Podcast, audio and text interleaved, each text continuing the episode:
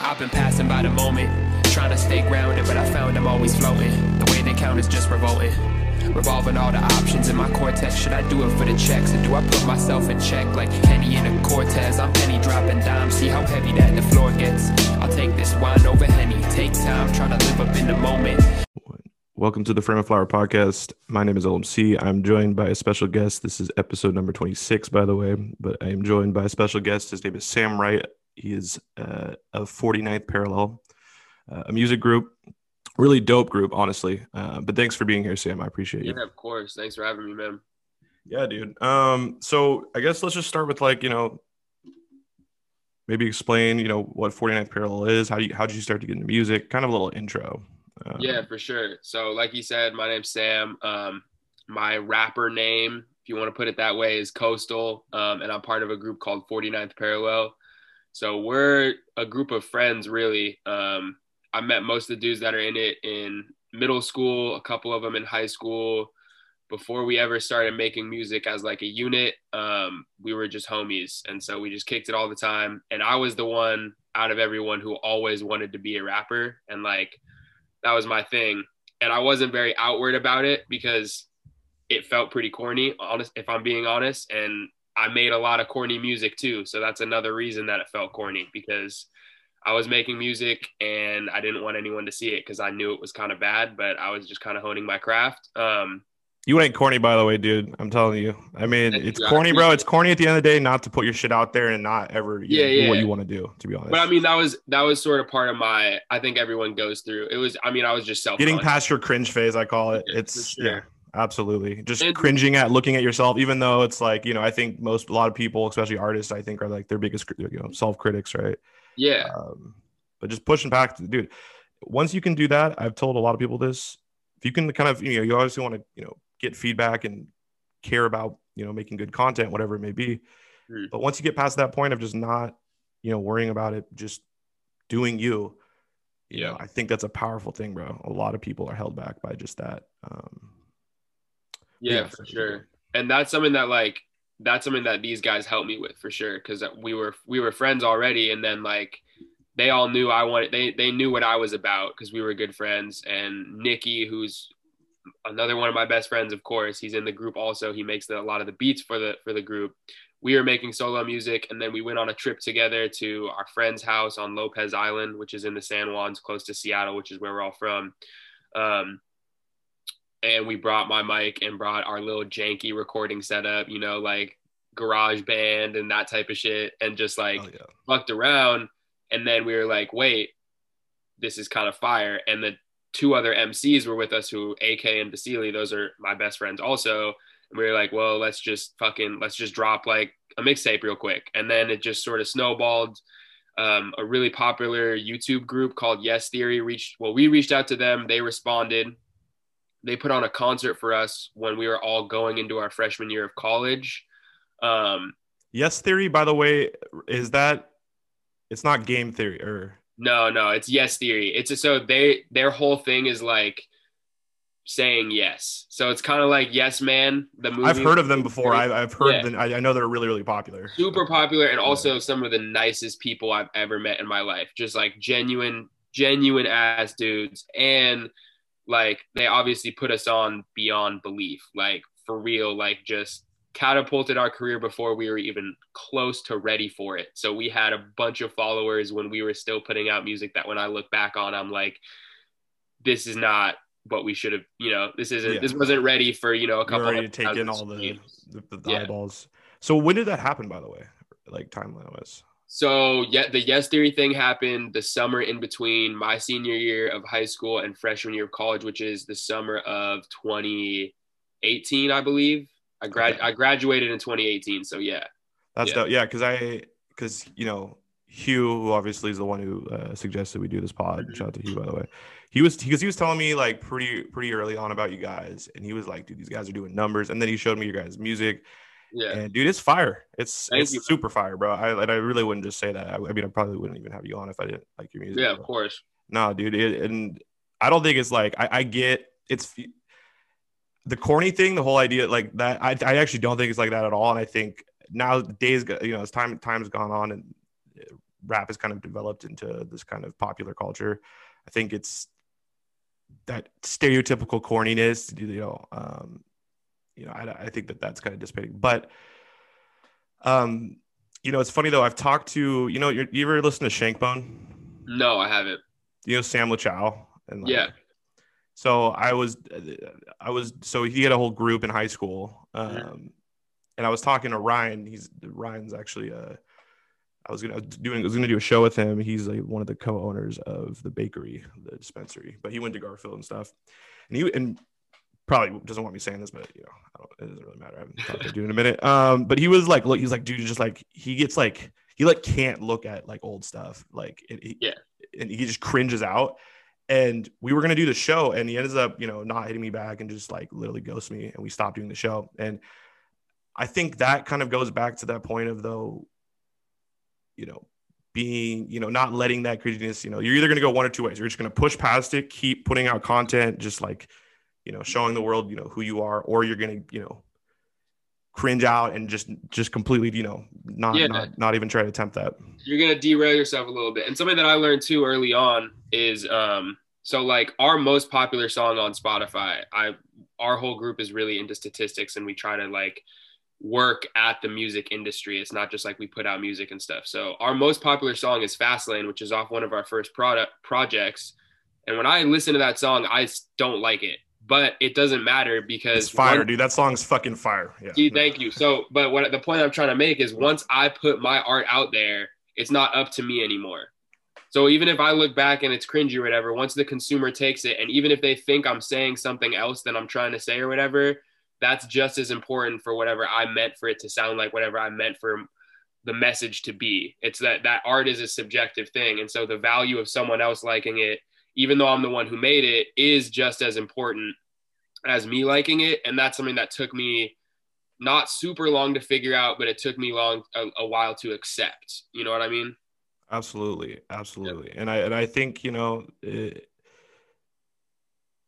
you know, it's not it's not popping until it's popping. Like it feel, you know, like I always think about like starting different names for like companies, and I'm like, oh, that sounds corny. It's like, you know, until it's popping, you know, you, you won't really think that once it once it's popping. I mean, well, I mean, but, um, absolutely. But I think that's a great point, though. You know, you're you're putting that out in the public space. It's not technically, you know, you have you may have ownership, but you know, the the overall perception of it, you know, that's yeah, I think that's yeah, I think that's a great great point. And, and so yeah. you may think, and and like I said, you know, a lot of artists are like their biggest self critics. Um, yeah, I for sure am. Yeah. That's I think that's healthy, and sometimes it can't be, but a lot of the time it is because otherwise you're not evolving. Absolutely. Um, yeah and and like and, and I love you know I think it's a good segue. You know I think you know adapting right? Like adapt or die right? Just that to that's that just baseline you know idea of life right? But like adapting in the music industry right? Um yeah. you know how, how have you guys progressed since you guys have gotten together? Because now it's been what two years about a year and a half since you guys have been or two years you guys have been together the, the whole group? Yeah, a little longer than that, but yeah. it's somewhere around there. It's it's a hard time for him to keep as far as adapting to the music industry. So it's something for us right now. It's we're just getting into that adapting stage, and we've been in the learning about the music industry stage, and that's just as important, right? But so it's like like like knowing what's happening that's like that sounds like a really blanket common sense stage but so many artists are just like if we make good music people will listen to it. And as much as i would love for that to be true and as much as i think that that was a little bit of the case before maybe um now it's not. Because everyone in their mom yeah. everyone in their mom wants to rap and a lot of people are putting out really good music. So like right now i'm reading a book that's titled how to make it in the new music business industry. I'm listening to podcasts about what it means to be an artist in the music industry.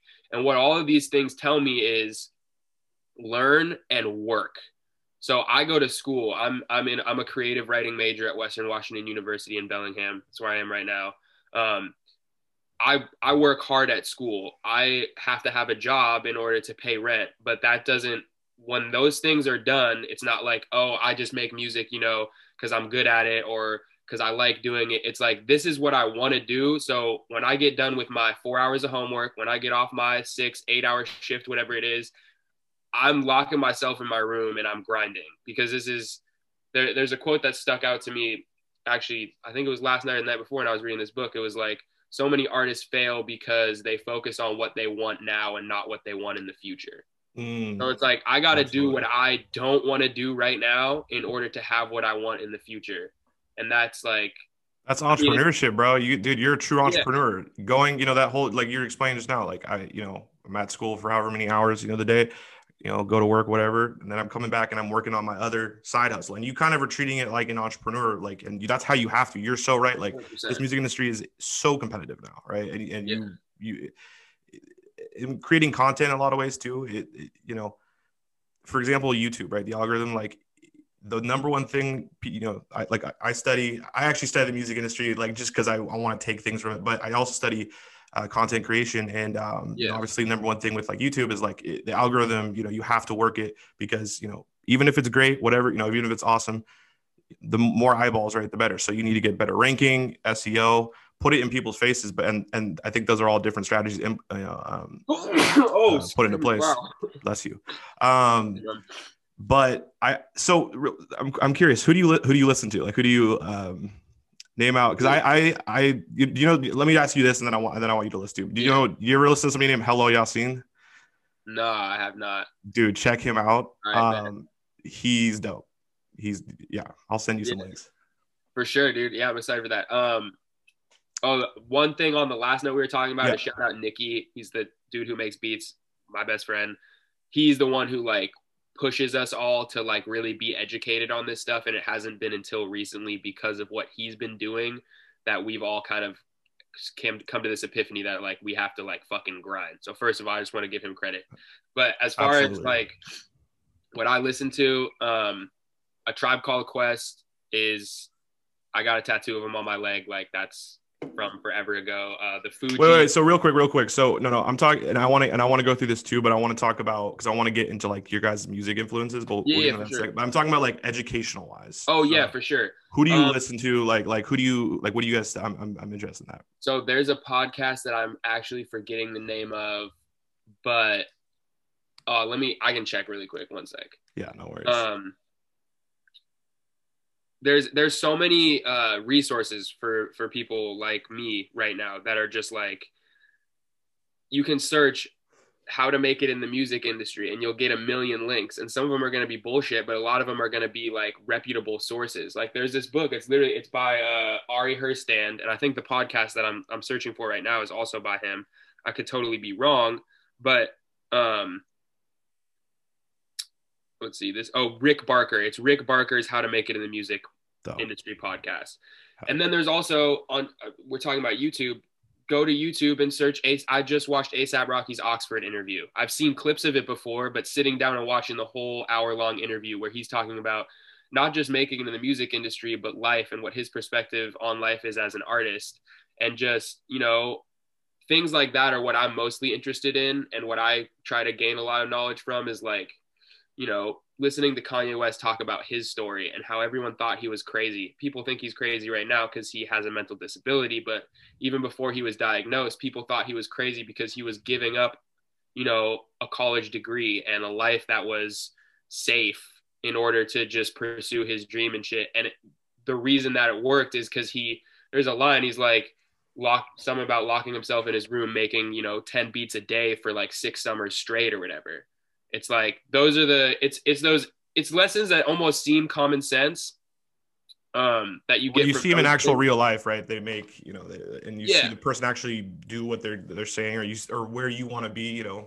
Yeah, totally. Their progression. I think studying interviews is also yeah is interviews very, is huge, yeah. and then just like like it's really it's really like what you get from the books and stuff and the and the podcasts are the the detailed the nitty gritty like what does this form mean? Why shouldn't you sign with a label? Why would you sign with a label? Like, and that's something that I've learned recently is like, if a label gave us a record deal right now, I would say no right off the bat because they're trying to take advantage of us. We don't have a big enough following yeah. for that to be a good deal, you know? You don't And have the I'll leverage on your side, right? So Yeah. it- it- yeah. Would you do? It? Would you guys do a distribution deal? Maybe. Probably. I mean, we've had a couple distribution deals come under the table and um, something that Nicky learned because he was on the you know learning about the music industry way before the rest of us is like always have a lawyer um, that that you trust that you can talk to about these that's things not from the label. Shout out Yeah, to Migos. exactly, Like exactly. and and pay them whatever they need because it's worth it so any distribution deal we've we've had a couple come come through our email before and we've been excited about them um and then we send them to a lawyer and they're like this is you're gonna get fucked Yeah, i can swear on this podcast right yeah. Oh, you can do whatever. Yeah. Yeah. You can do I, whatever. you you're gonna get fucked over if you sign this deal so Absolutely. we maybe would, but again, it's just about I think something that we have a little bit of an not advantage, but something that's unique about us is we are continually trying to gain knowledge and go deeper into what it means to really be in the music industry. And there's so many ways to succeed in the music industry besides having a Billboard Top 100. You know what I mean? And that's Absolutely. like our our goal obviously is to be as big as we can, influence as many people as we can, you know, change lives hopefully, but success to me isn't defined by those things it's defined by being able to do what i love to do and there's so many ways that i'm gonna i can do that if i work hard Absolutely, absolutely, yeah. Yeah. And, and and there's so many of these artists too that like you'll always see them, you know, consistently going. You you know, you they may not be on you know some people's radar, uh, but then you start to like looking more into this you know artist or this group, and, and you're like, holy shit, they have like a cult like following. yep. They've been making bread for years, and they're independent. Like, I mean, honestly, like you know, I, I- didn't mind his music, but shout out to Macklemore because I think in a lot of ways he showed yeah people how much fucking money you can make as an independent. Yep. Like, yep. and just- i mean it's a similar thing for me with chance the rapper Yeah. i'm not gonna i'm not gonna talk about my opinions on his current music Oh man, yeah, he's been yeah. but i mean and he's super commercial now but he's commercially independent so he's independently i mean he's independently wealthy like He fucked up by getting by the whole debacle with his his manager Pat. That Dude, dude, that fucked up. dude is the money, bro. That that dude knew what was up. he Yeah. fucked up when he started making all right i don't want to Yeah, we Oh, don't need to go down this this rant, this avenue. he started making shitty music, bro. Yeah. I I don't like. It's not shitty because it's again, it's. I'm getting married. It's my big day. Yeah, It- dog. and I loved him when I was in middle school, bro. Like I put all my, I listened, I heard him on a NPR Street Sounds, like a KEXP, you know, local show Oh, yeah. where every Friday they show the hip hop artists that are coming up, and like I heard Cocoa Butter Kisses before anyone I knew knew about it, and I was like, yo, this guy's the truth. Then he comes out with his next project, the the album, uh, whatever it's called. acid, acid rap. No, Acid Rap was what Cocoa Butter Kisses was on. Oh, you're right. Yeah, Next, yeah. uh, coloring. oh, coloring books. I was like, yeah, coloring this, books. Yeah. this is cool. I was still on his side, and then he came out with a big day, and I wanted it to be good. And sucked. not not the best. But there's a reason. There's a reason that it did. Apparently, with all this stuff you're talking about with Pat and stuff, is I don't know. That's he ru- he rushed the whole thing. He's, and Yeah. this is why you definitely all you guys should start watching Hello Yassine. Um, this guy, this guy is he'll break down like new events and and he'll he'll pretty much be giving the audience consulting on like this is what they should do. And you like literally will start to see artists now. People watch his videos because I've I've been I've been watching this dude since he was like you know 20 20,000 subs. and Now he's at like 160,000 subs or something. yeah, Um, and now you'll see like music, like music team, like you know people behind like the different uh, artists. They'll make the moves that he's recommending. You guys got to, you guys definitely check it out. But um, Yeah. With Pat Dodd, like that whole that whole debacle, it's it it's seems like the dad and the brother are just taking up too, way too much control, and they don't. That's not who got them there. Pat is the one who got them there. But pretty much, Chance fucking just freestyled the whole thing. Apparently, literally announced. You know, he's Pat told him he's like, this is this. If we're gonna try to roll it out in six months, that's like not doable. We're gonna Yeah. it's gonna end up badly. Um, and and he's yeah, and and it, it's sad. I mean, what they built and what they did, I think, is like you said, such an amazing feat, and it showed it showed to everyone that you know you can really you can become mainstream as an independent. Now, not super typical, but like even then though, like there are artists that I that I know about. Like I said, kind of digressing back to the, the other point they they built up a super super super you know like a, a really big audience but like not super in, in everyone else's face um, and, and dude they'll be grinding for you know they'll have they'll have a beautiful career for you know 20 years yeah, man. um, yeah and so I, I love the point that you make though there's so many different ways for six like there's so many different avenues to take for being successful in the music industry. Yeah. But adapting to that right thing, I think that's kind of the key, right? Um, and finding that right, whatever that niche is, you know, obviously everyone wants to blow, everyone wants to blow up. Yeah. That's obviously, but you know, I could maybe I start fucking like Twitch streaming. That's a new, that's a new ish thing. I start Twitch streaming myself, writing to the beats that Nikki makes, and people like that, and that's where I find my success. And through that, I can start doing more shows, whatever, or TikTok, that's a new thing. That I, I mean, TikTok's going crazy, bro. TikTok's going crazy, and that Yeah. goes back to the point too of like when TikTok came out, everyone my age was like, "This is cringy as hell. Like, there's no way this is going to be anything." Fast forward, literally like two weeks later, after everyone was saying that, everyone has it on their phone. Everyone's massively addicted to it.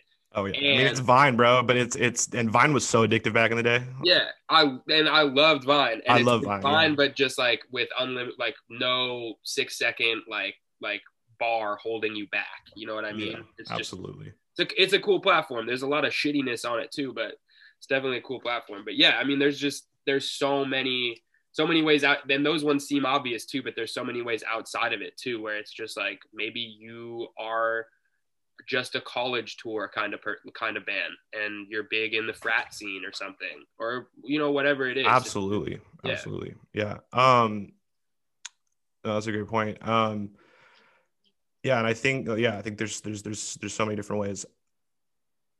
You know, one, you know, there, and and I guess let's talk about I guess a few of those different ways that we kind of already have been. But there's the independent route. Let's let's talk. Like, what do you think about? Have you guys ever been appro- like approached like by any like industry? Like, what do you think about industry plans? Like, you know, industry plans like the Yeah, it's kind of, I Uh-huh. guess we kind of have to define what an industry Yeah. plan is, but yeah. What would your be? What what would your? Because I mean, people say Billie Eilish is an industry plan, and she kind of is. She kind of is in a sense, but the brother is the like the the not to say the brains behind the projects. She's an amazing you know, singer, Yeah, of course. But like, and his music's dope too. Um, but it seems like the brother's really been the, the push. But really, going back, I think an industry plant really is a label putting the resources, time, you know, money, uh, and Mhm. connections behind an individual, whereas that individual then publicly, you know, is saying they're independent, they've been doing it all on their own. Mhm. It, it that's what a true industry plan. It's not like it's giving false perceptions. It's lying to the yeah. public to say, "Oh, we had this big come up that like you know we we were in the trenches and now we now we here." And it's like, okay, that took you what like six months? That's a Yeah. trigger. That's I mean that's a that's a flag right there. yeah, for Um, sure. You know, but that is one way to, to get there. And, and then at the end of the day, too, the whole industry plan thing. That's I think it's interesting how that, that whole conversation has come up in the last few years. But it's like there's been industry plans around for Forever. decades. Ever. Forever, That's yeah. like yeah.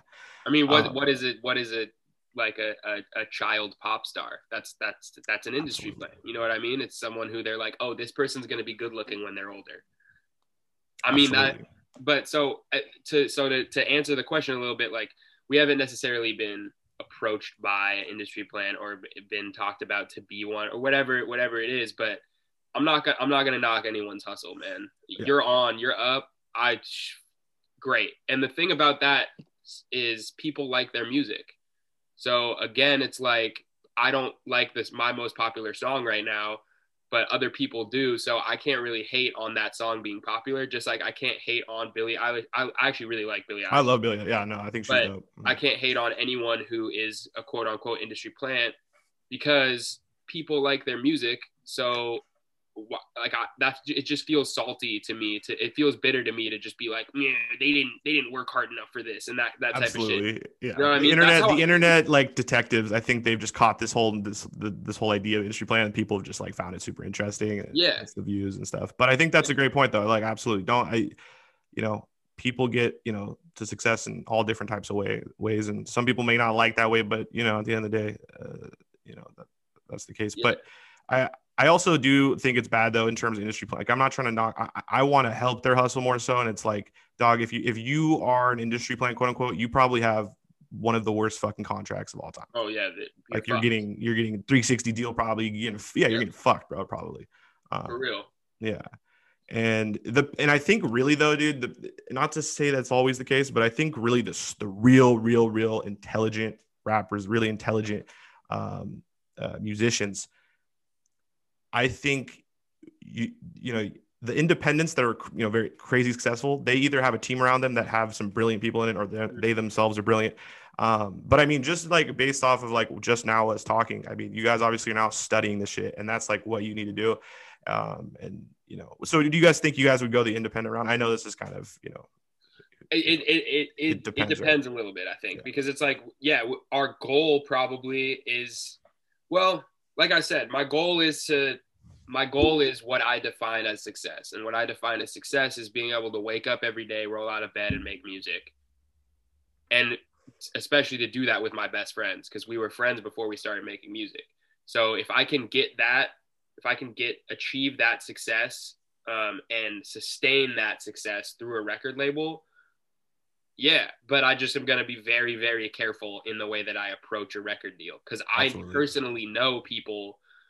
Not that I'm like super close with or whatever, but I know people from Seattle who have signed 360s, and I, I, I don't want to guarantee, and I don't know the details of their contracts, but I'm pretty sure in five or ten years they're going to be really sad. Yeah. So they're going to be Scottie Pippen. Yeah, it's ex- no, exactly. That's a great. That's yeah. a great. that was popped in my head. But yeah, they're gonna yeah. be Scottie Pippen. Yeah. It sounds all nice in the beginning, but it's like just like you're saying, think about that long term. I'm going to do the shit I don't want to do right now. Like it might be easier to sign that record deal, but like, and at the same time, I don't, I'm not, I don't hate on record labels at all. Like there are definitely careers that would not have been the careers they are without a record label. Um, yep, and, and, to your point, though, you know, uh, allowing you know your, you know, um, it might be a pathway to you know to achieving what you know you you define success, and that's doing what you love. Um, do you have somebody in your guys group that's like their like thing that they love to do just like you're saying with like make music is is manage you know the business side of stuff or the economics? So i don't know. That's kind of a weird way to put it but yeah, you know I mean? yeah no no no. I know what you mean. So i mean essentially the question is like do we have like a full-time manager in a way? Um in some in some in some aspects of what you're asking. Yeah. and we have so our this dude who just hopped on the team dallas dallas isaac great guy. I love him to death. He was in Nikki's fraternity at UW. He's since graduated. He's older than us. Um, and he's been busting his butt. He's really good at the, you know, numbers side, the industry side. I don't know if anyone really loves it. I don't know. I I don't love there it. There are. There's some sick motherfuckers yeah, out there that right? just love but like, that. That's I don't like when I I don't like when I have to sit down and write emails. You know what I mean? And I don't know if he likes it, but I know he's fucking good at it. And I know Nicky doesn't like it, but he's really fucking good at it. So I'm just trying to get like it doesn't matter if I like it. I need to get good at it so that I can do what I like. Absolutely. So yeah. I don't know. I, that doesn't directly answer your question. But... No, that was a weird kind. I mean, it was. Uh, you know, I just. You know, there is a. I think I was trying to get the point across, but you, you, you definitely, you know, answered that amazingly. Where you know, I we see a lot of people like we can see like look at Lil Wayne, like he's he's an amazing artist, amazing you know yeah. musician, right? But uh,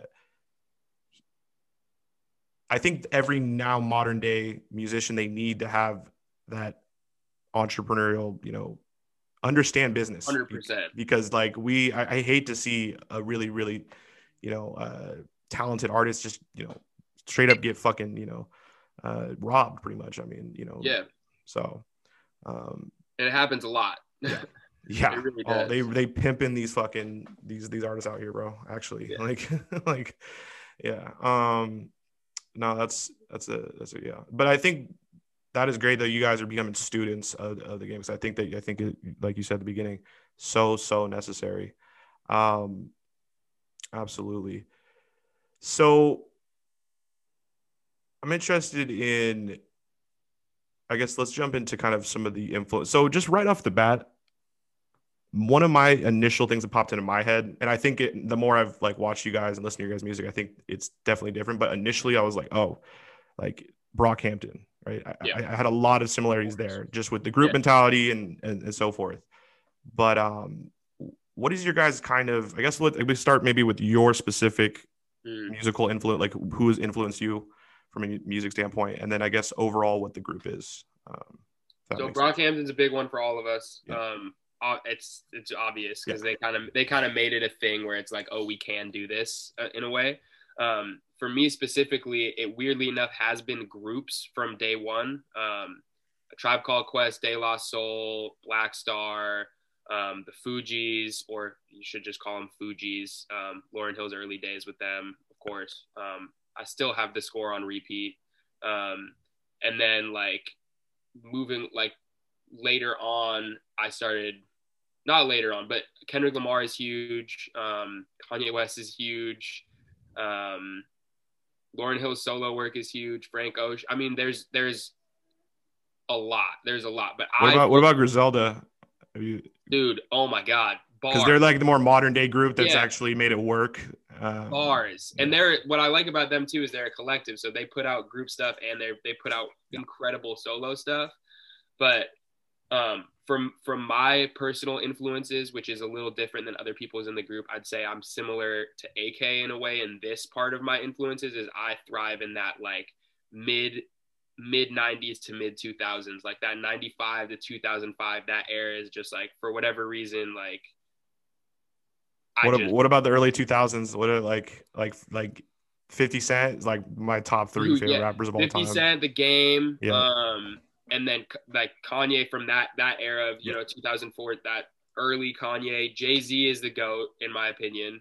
Um, I mean, just like Reasonable Doubt, the Blueprints, those just the the Life and Time, the or the Volume One, Volume, all those.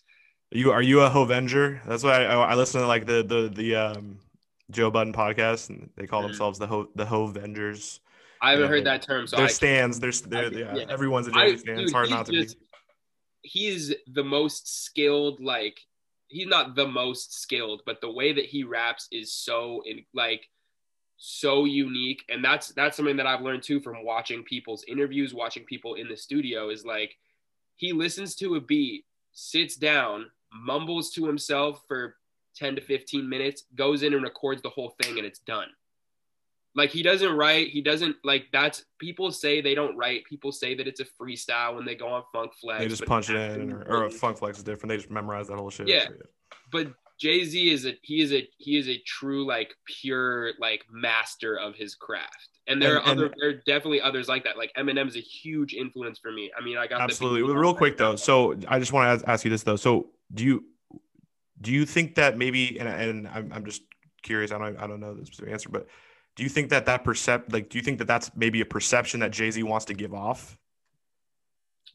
You know what I mean? Because he's amazing, dude. Yeah. At no, he is one of the best at by far in the world at subtly marketing himself Mm. in an intentional way to give Yeah. off perceptions. Like like you know, it leaked like uh, recently is like like uh, Jay Z like did a bunch of um uh donated a bunch of money, did a bunch of stuff for a bunch of different groups, like organizations for Mhm. multiple different things, and it just happened to leak out, and, and so it showed this whole idea of he didn't want to even tell people. You know what I mean? Like yeah, of course he's pretty fucking strategic. He's- I'm just curious. Like, do you think that, and maybe because I, I think you're right. I think he is that talented. I'm not, but yeah i don't know man i i think probably a little bit i mean he's not a businessman he's a businessman like for Yeah. real and it's just like that's i i don't i don't know but i don't i don't need to know because it's amazing however however it is perception is reality, dude. It, it don't matter. Exactly. and Great that point. goes back to the other point like mm-hmm. we've been talking about perception really is reality whatever so it's and other people try to do it and if if he if it is a thing that he's intentionally creating no one has done it as well as him No. so there's more points to jay-z right there you know what i Absolutely. mean Absolutely. No, 100%, dude. 100%. Um, and, and dude, did you, did you, so I, I listened to I know, the Lyrical Lemonade uh, music video for Gnat with Eminem came Yeah. out. Dude, that shit was so, and I'm not even like, I love Eminem. I Yeah. grew up with, grew up on him for sure. The recent stuff, I haven't been the biggest fan because I just, his flow gets, Same. gets tiring. But dude, that mix up, they had the three different beats on, on that song and the ending. he's I was fucking impressed, dude. Yeah. Like, he's a i mean that's a, that's another that's thing go. He's he's a he's a technical lyrical master of his own craft and um he always has been. I don't like his more recent music not because it's not he's not showing off that he's a master of his craft because he might even more so be but it's not what i would consider enjoyable music to listen to and it's not what i would consider necessarily good music. It's impressive music for sure but that doesn't mean that it's good in my opinion. And that's something i had to learn too because because i'm talking about like eminem I used to memorize Eminem lyrics on the bus on the way to elementary school. You know, I was put onto MF Doom very early on. Um, and that whole like, you know, rhyme scheme, fitting as many rhymes in as you can is something that I've fell victim to on the wrong songs, where yeah. I've been trying to, you know, put be the most technical, impressive, prove myself type of rapper. And then I do it and I'm like, this is fire. And then I listen back to it and I'm like, this just it sticks out. Do, it's not the right song. For." Yeah, if that, I'm gonna right? do that, I need to, I need to, I need to get like a Madlib Alchemist soul sample with some really spacey drums and like do it in an environment that it's supposed to be on. But it's, it's, it has its place, and you know, Eminem's most recent stuff, just not, not. But, but yeah, I like Gnat a lot too, and the music video is sick as fuck. Yeah. That he had a Mike Pence line in the beginning yeah. that I just like I made the face at. You know that I saw I saw breakdowns of it, and then and and they would break it down. I was like, yeah, no, he he is on a different level when it comes yeah. to and so like I, I, so packing content in right. So saying a lot with a little, right? Uh, yep. You know, and and the very technical rap like, like yourself. Um, but I think that's a great point though you make though. Sometimes that song, you know, you don't always have to do that. You know, it's funny like I saw somebody said this. I think it was Tyler the Creator. He was like, "Yeah, like Jay Z or no Nas and uh, Eminem picked the worst possible beats ever. Like they're the they're the, the worst beats ever. Like, that's the but they're so technical. Yeah, that's the difference between them and Jay. I, I think I saw the same interview because he was like, "That's the difference between Nas and Jay Z is they're yeah. on a similar lyrical ability, but Jay Z just could pick the best beat. Like, I mean, yeah. if you're picking Timbaland, Kanye West, and Pharrell beats, and like he's picking Kanye West beats before Kanye was anybody, and like that's that shows he has an ear for something, and oh, that's something that whole lesson is something that I wouldn't have learned if I was not friends with the guys that I make music with, because we can have that reality check because we already have a great relationship. Where if I do something and they're like, "Yo, that's garbage," even though I think it's great, I can just be like, "I, I'll save it for something else." Absolutely. You know, and it's mean? weird because like it's hard to you know you need to have i think you know wherever it may be just the, maybe the group and maybe somebody outside for an individual musician but somebody that can like kind of check your ear right? Because that's mm-hmm. you know it's hard to hear yourself sometimes it, like in a, in a sense but um yeah that's a great point. So so keep going though like um like some your personal uh you know influences and then and then let's let's talk about kind of the overall group um and, yeah. and, yeah. Um so I went over my personal. I mean, I yeah. oh the Blue Scholars. That's something. I, that's someone I always forget. Blue Scholars are so dope. But, oh, from Fucking a young best. young age, from a young age, and then, um, and are they independent by the way? Because they remind me of that group we're talking about of like being yeah. kind of low key but having a massive fan base for years. As um, far as I know, they are. Um, yeah. I know that they didn't make enough music or make, make enough money off of their music to stop. Uh, making money in other ways. There, so there it's early found. You know, shows yeah. I guess that you know that to the blue scholars degree, you know that's that's possible. But you know, there's other example. I mean, Brockhampton's a better example. Yeah, yeah, of course. Yeah, but um, as far as the, oh yeah, I was gonna say I just remember the first moment that I like figured out what hip hop was is my dad is a like a rock guy and like an old country guy and so he would always play that music you know when you're in the car with your parent you listen to what they listen to yeah. um so that becomes your influences. But luckily when i was in kindergarten my dad put on uh walk this way run dmc and aerosmith. And i was like what the fuck is this? This is this is it. Like this is what i this whatever this is i need more of it. And then he was like oh you like this? Like started showing me you know run dmc started showing me tribe called quest all that type of shit. And then it just like grew from there. And my mom would always have a lauryn hill cd in her car an India.Arie CD in her car and an MIA CD in her car. And whenever I got in the car, I was like, "We're listening to this. I don't want to listen to uh, your other bullshit. Like, I want to listen to it." Dude. Uh, I love um, that. And it's and it's probably good. Like your dad was probably. I mean, I don't know. Was he listening like it's Run DMC? But like, do you think like Aerosmith maybe was the thing that because you start to see these kind of collabs with different industry. I mean, different sector or genres of music kind of start to mess with each other, and then it starts to introduce other groups to people. I mean, um, I guess Run DMC is kind of OG, and and I, I knew I knew some some some OG must have been showing you twi- a, a, tribe called Quest. Um, Dude, I don't even remember. Like, yeah. I think that was my dad. I don't remember how I got put onto that wave, like at all. Yeah. Like I, that was probably me stumbling across an interview with someone on YouTube, and they said a tribe called Quest, and I was like, I should listen to a tribe called Quest. And, you know, fast forward 10, 15 years or whatever, like I got a tattoo of them and I'm in their top 0.1% listeners on Spotify or whatever, just for, for whatever reason that it just speaks to me. And the dude, they're they're like legendary boom bappers. Not to say that in like a negative term. Like no, they are. They 100 percent are. Yeah, and they absolutely. yeah. Yeah. I know it's and, funny. Like nowadays, when you say that, people like almost you know, music has definitely shifted. Anyway, um, so let let's go into the group though. So yeah, I don't want to. I love your guys' styles, and you guys have yeah. a lot of different. Like you have a lot. You guys have a wide range of styles that you guys can go into.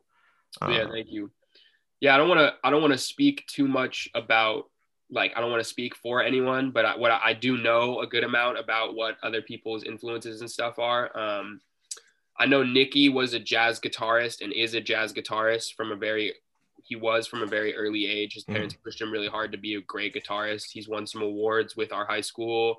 Um, Roosevelt High School has one of the best jazz programs in the nation, and that's yeah, not Garfield and Roosevelt always be yeah. competing. Yeah, yeah, and it's not that's not me just like saying that. Like no, no, I know, I know, yeah, yeah. For, for sure. Um, so that's where his base of music started, and I think it was honestly me and his older brother who started putting him onto hip hop. I don't want to give myself too much credit, but uh, he's very influenced by Tyler the Creator. Um, got some Childish Gambino, but he's a producer. So Kanye, Pharrell, Timbo, Madlib, Alchemist, like, you know, those big name oh, yeah. producers that everyone, and then Q Tip from A Tribe Called Quest, too, of course. There's some Tom Misch in there, who's a newer artist who makes incredible jazz pop music. Um, again, Frank Ocean, like, for him, I know that, and the Beatles, him and Cormac, who are our two producers, like, they are walking encyclopedias of Beatles knowledge. You play yeah, them. Cor- I know Cormac, and I and some of the music he makes too is like it sounds oh, very Beatles. Yeah, and it's like dope. Yeah, it's super dope. And so like they're the type of dude you play a Beatles song for them. They'll say, "Oh, this was originally recorded here in this year, but then it was re-recorded here at this year, and they wrote this song by doing this, this, and this, and John wrote this song, but Paul sang this part, and it was, it's like I'm like I don't care, but cool. They're Beatle freaks, dude. They're they're, they're yeah. super fans, right? That's dope. Yeah. I love that. And their minds work differently than most people's in a very cool way. Um, AK is a little bit more like me on the, you know, boom bap 90s era, early 2000s era. I know he loves Lauryn Hill also. I know he considers Frank Ocean the greatest songwriter of the modern generation, which I would tend to agree with in a lot of ways. Um, Great businessman I, too. Yeah. Oh, Fin- about, finesse about, motherfuckers, bro. He's dude, getting the check. Genius. Um, he AK loves like he loves De La Soul also that kind of stuff. Uh, Mos Def, Black on Both Sides, I know is one of his favorite albums ever. Bryson Tiller is a huge influence for him. Um, and I don't want to I don't want to misspeak and say more than I actually know. So I'll go to Vasily, who mm-hmm. I know grew up on early 2000s R&B, and he's the best at, at writing choruses in the group. Not the best at singing them. AK has the golden voice, but like Vasily can make catchy ass songs, and that comes from that 2000s R&B. You know, Ja Rule on the verses and J Lo on the hook, that type of shit. Um, Vasily was Vasily was on Young Thug before anyone I knew had heard about him. Eh, like I'm talking like sixth our sixth grade year, so like early on when he was putting out mixtapes, like before, you know that type of shit. He was on Travis Scott early. Um, dude, that collab, dude, I, the that one of the best songs I've ever heard is the remix of I'm dr- it's just drunk with like Maria Maria I'm drunk. But it's but it's just drunk and it's a remix, but it's with Young Thug and it's just Young Thug and Travis Scott. Yep. Fucking yeah. so far. Insane. Yeah. Um yeah, Vasily's influences are a little he's a little more eclectic sometimes, I think, because he appreciates a lot, but is also very set in his ways sometimes. Um oh yeah, someone I didn't mention for myself is Common. Love Common.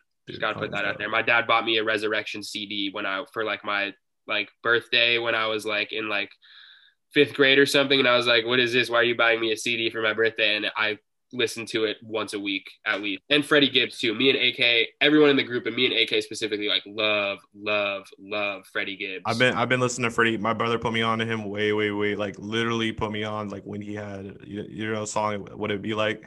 Mm-hmm like way bro way way back dude dude and it's crazy seeing because like one of my favorite songs of all time is personal og by uh by Freddie Gibbs. Mm. Um, but it's crazy to see his progression, dude, and how much how long he was in the game for, all the shit he went through, like getting dropped by Interscope to now, you know, Yeah. f- flourishing as an independent. Um, or he's independent, right? If I'm correct me if I'm wrong. I believe so. Yeah, yeah, I'm not. I'm not 100 percent sure. is, I uh, believe so. And I mean, he's fucking nominated for a Grammy now. Like Yeah. that. yeah, and a Grammy. Yeah, this as a as a quote quote coke rapper like to be to be on that big of a platform is insane um gangsta, gangsta Gibbs. i know I, I know as far as someone who's doing the new music industry sort of in their own way kenny beats is huge for everyone uh, really big for nikki because just the way he approaches being able to he's a kenny beats is a jack of all trades when it comes to production he'll he'll turn around a boom bap beat for denzel curry an alternative song for Clairo and a fucking banger for freddie and Yeah. uh, like you know I love that episode with Freddie Gibbs. He just he just goes in real quick and just Yeah. He's I'm out. insane. that's just insane I yeah, well, I've seen like every episode of the cave Dude. all that shit and that's just So an funny. example of someone who's you know using all the new facets that you can succeed with in the music industry to the most of his advantage he starts a youtube channel and now he's one of the biggest producers in the game he already was successful but he was like i'm gonna do more because i can he leveraged media, dude, and he and he and this is a thing that you know I. It's kind of funny because eventually it'll start to end up where you constantly have a camera in your face, but like you the stuff that you already do every day, depending you know uh, what it is, like put a video camera there. Literally, Yeah. people. How many how many musicians do you think he works with? You know, in the day, get it on camera, multitask, right? yeah three birds, one stone. Um, Real. and and that show too uh, is the the cave or am I? the cave Yeah. yeah dude, fucking shot him up from being you know a somewhat known, like you just said, somewhat known uh, producer to like one of the most popular, and, and that just shows you the power of, of media. Um, and and really, he was just kind of just to I guess oversimplify it, but put cameras into you know on something that he was already doing every day, and obviously Yep. added some flares to it. But of course yeah yeah, brilliant guy though. I think you're definitely right there. super smart super smart and I, and I just like the not the idea but i like the fact that like you know he went to berklee school of music and like is a, a classically trained guitarist and like you know started in that avenue and i think that's part of why nikki gravitates towards him too because they're similar in that sense. Like if Nikki really grinded on guitar he could have gone to college for it i'm sure.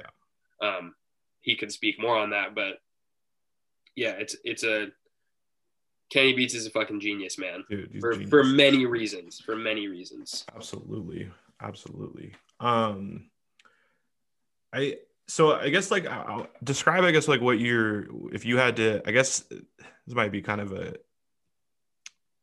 uh limiting question but if you like pick like pick five artists or groups that represent that you think are have elements that you guys have not to not to confine you to like yeah, yeah, yeah. 'Cause I know you guys have your own, you really do have you guys' own authentic sound. Um, but yeah, I'm curious about that. um Not to put you on the spot. yeah no no no i i mean i gotta go i hate to go but i have to go brockhampton a little bit Yeah. um i remember when we first started putting out music people from our high school would like call us brockhampton 2.0 and i fucking hated that shit because obviously i want to be my own artist but i mean yeah they're I, I thought that right away too. I think a lot of people thought about that. Yeah. and they're incredible. Um, and I think we've ho- hopefully we've moved on from that comparison a little bit, but it's always going to be there because we're a group, and that's just what it is. Um, other artists that we sort of take things, not take things from, but ins- are inspired by as a group. I think Kanye West is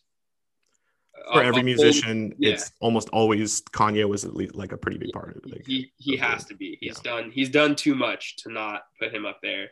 Um, I think that uh, we listen to. I think the Beatles are up there too because they're so influential for the producers and honestly the backbone of our music is the production. Uh, quick question, quick question, and just just answer it quickly I I don't want to get off this, but does Drake have more slaps than the Beatles, in your opinion?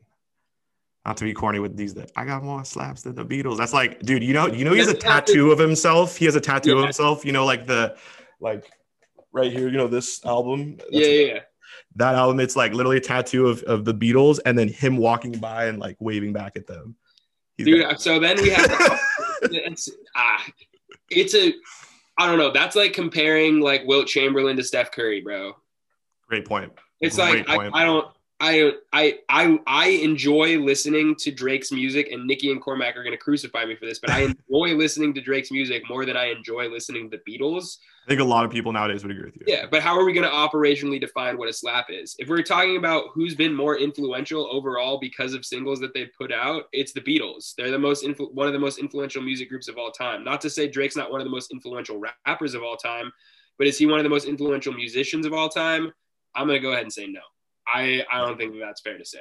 And and um, I think what a great point you make about the it's one of these arguments that you can always have. That's why it's yeah. people have them a lot, but it's like the Beatles were in a time where there was much more there was very way very few ways to get media, right? Mm-hmm. Big big business owned media, right? So it's like Michael Jackson was kind of the last of this era of like mm-hmm just massively big. And there was a limited there's a limited market right in a lot of ways because there was gatekeepers much more so until the internet came. Yeah um, and, not to undermine at all because i think you're right influentially uh, the beatles are yeah they're, they're massive. But i just it's funny that drake's got some whack tats dude. He's got some so so keep going. So the beatles is the third. Yeah the beatles is the third. Um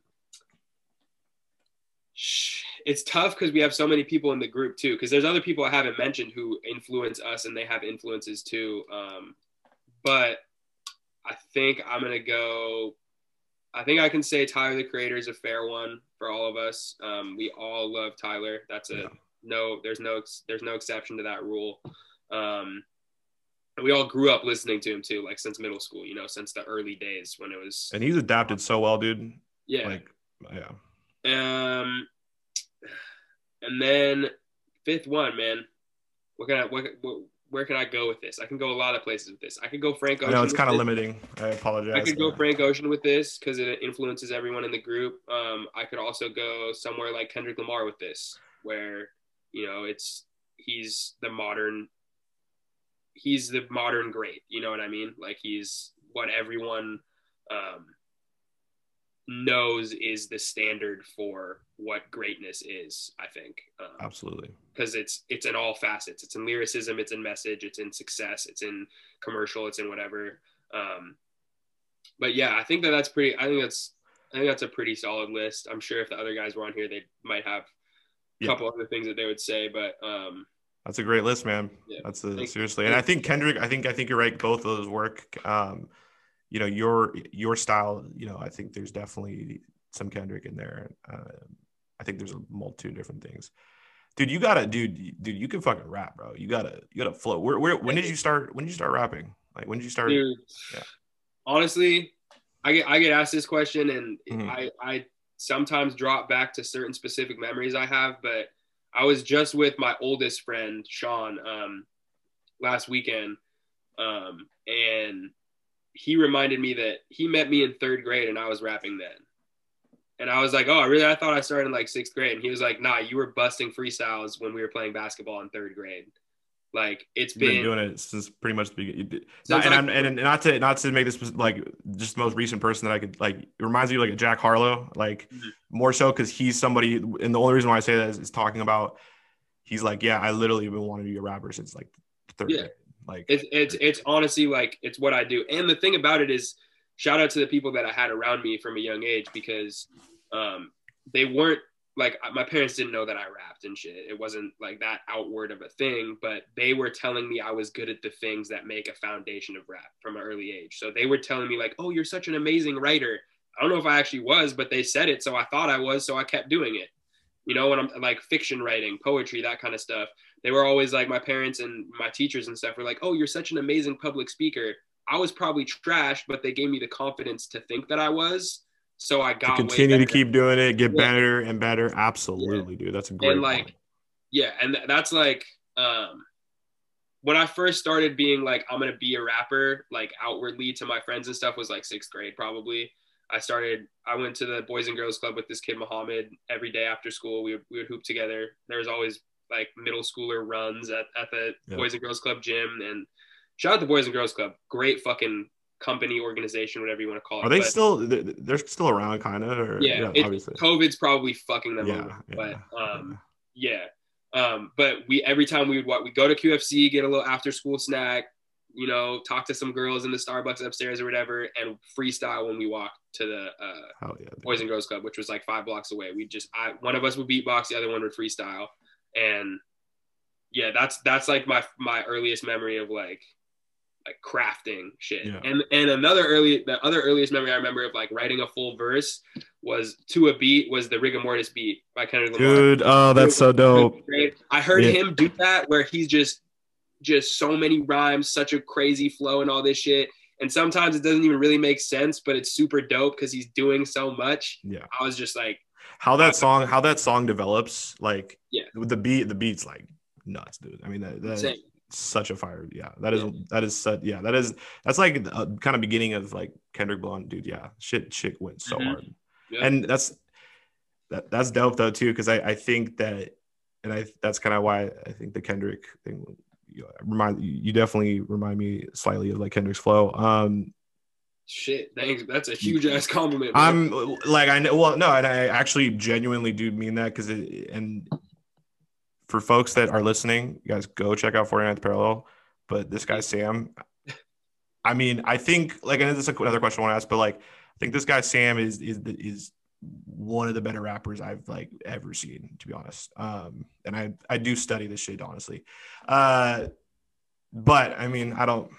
Who cares about my opinion when it comes to music? But I do think though, like for your guys' group, do you guys kind of you guys have obviously over time realized you know who's you know strengths are here you know, mm. somebody's strengths are here um does everyone kind of know their roles and and not to say like roles like people are limited to go explore into yeah. somebody else's area but yeah. like you, you guys know your roles and you kind of know how it kind of meshes together because i think i think you guys it seems like it to me yeah I think I think some of it's a little bit subconscious. I think that there is a an, there's definitely but there's also definitely an explicit outward uh, expression of what we think will go well for a certain person on a song. You know what I mean? Like Nikki will make a beat and we'll um it's a lot of files being sent back and forth because we live in different places in Washington. Um and so, you know, I'll I'll do whatever I do. I'll send it and I'll be the first to record on it or whatever and AK and Vasily would be like, "Oh, that was dope."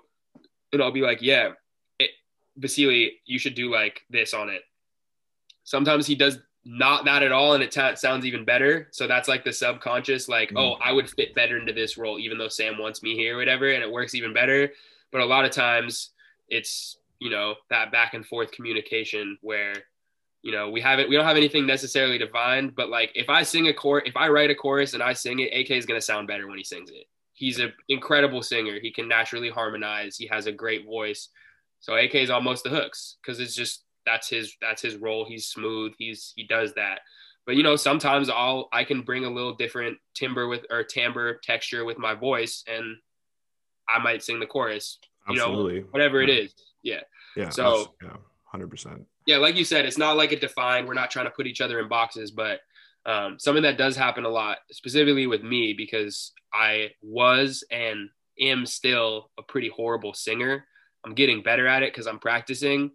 But I would come to the studio, say like, you know, two, three years ago or whatever, and I would have something that I would sing, and Nikki would be like, yo, the idea is there, but if you want to be, if you want to sing on this track, you have to get better at singing. Yeah. So, okay, I'm going to try to get better at singing. How do I do that? I can't afford voice lessons. So let me just sit in my room, my headphones on, so I can hear myself in the microphone and fuck around. And like, it's been like three years of me doing that, and I can just now almost carry a tune. You know what I mean? I, I think you can. I heard because I heard on a recent song, Hugh show me, um, me, like you're you're doing a little bit more of a elongated flow, like you know, yep. like you're you're you're singing, right? It sounded great, dude, to me. Um, Thank you, man. Appreciate it. And yeah. part of part of that is because Nikki and Cormac got the little auto tune, pitch correction yeah. type shit. But yeah, de- no, definitely, it's a. but you need the baseline needs to be there. I mean, if, if it's built, yeah. the foundation is not good. I mean, no, it, it definitely. I think that was good. Um, abs- absolutely. Uh, I I think I think one you know I think keep definitely definitely definitely keep you know practicing singing. Obviously you are, but um, I do see you know there's times where you see rappers that have and not, not to say like happens with the fast flowers because what I like and okay I want to differentiate something I guess for the audience um, yeah. but you know, some people say like fast rap is actually kind of lazy rap, like people. But the thing that I see with like Kendrick and like you, like it's fast rap, but it makes sense. And like you know, Eminem's a little guilty of that as well. Sometimes yep. you know, just because it sounds you know, and then you got the Busta Rhymes and all that. But I also think, I think Drake is like a very good. I mean, it's kind of the stereotypical example of like making sure. And this is kind of the question of like, have you felt that because you don't want to be put in a box you never want to be put in a box musically no matter what right no no like whether it's a group as an artist as a type of flow right mm-hmm. um because at the end of the day you know if you're put in a box that's not going to be longevity do you like how like i guess what artists have you like i guess why why bring in this the singing element to your repertoire um that's it. that's an interesting question. So I don't I don't necessarily think of it as it's not just the singing element. It's about me sounding good in general. So like I can I can have the best flow ever and I can have the best lyrics ever and I can have the best punchlines ever.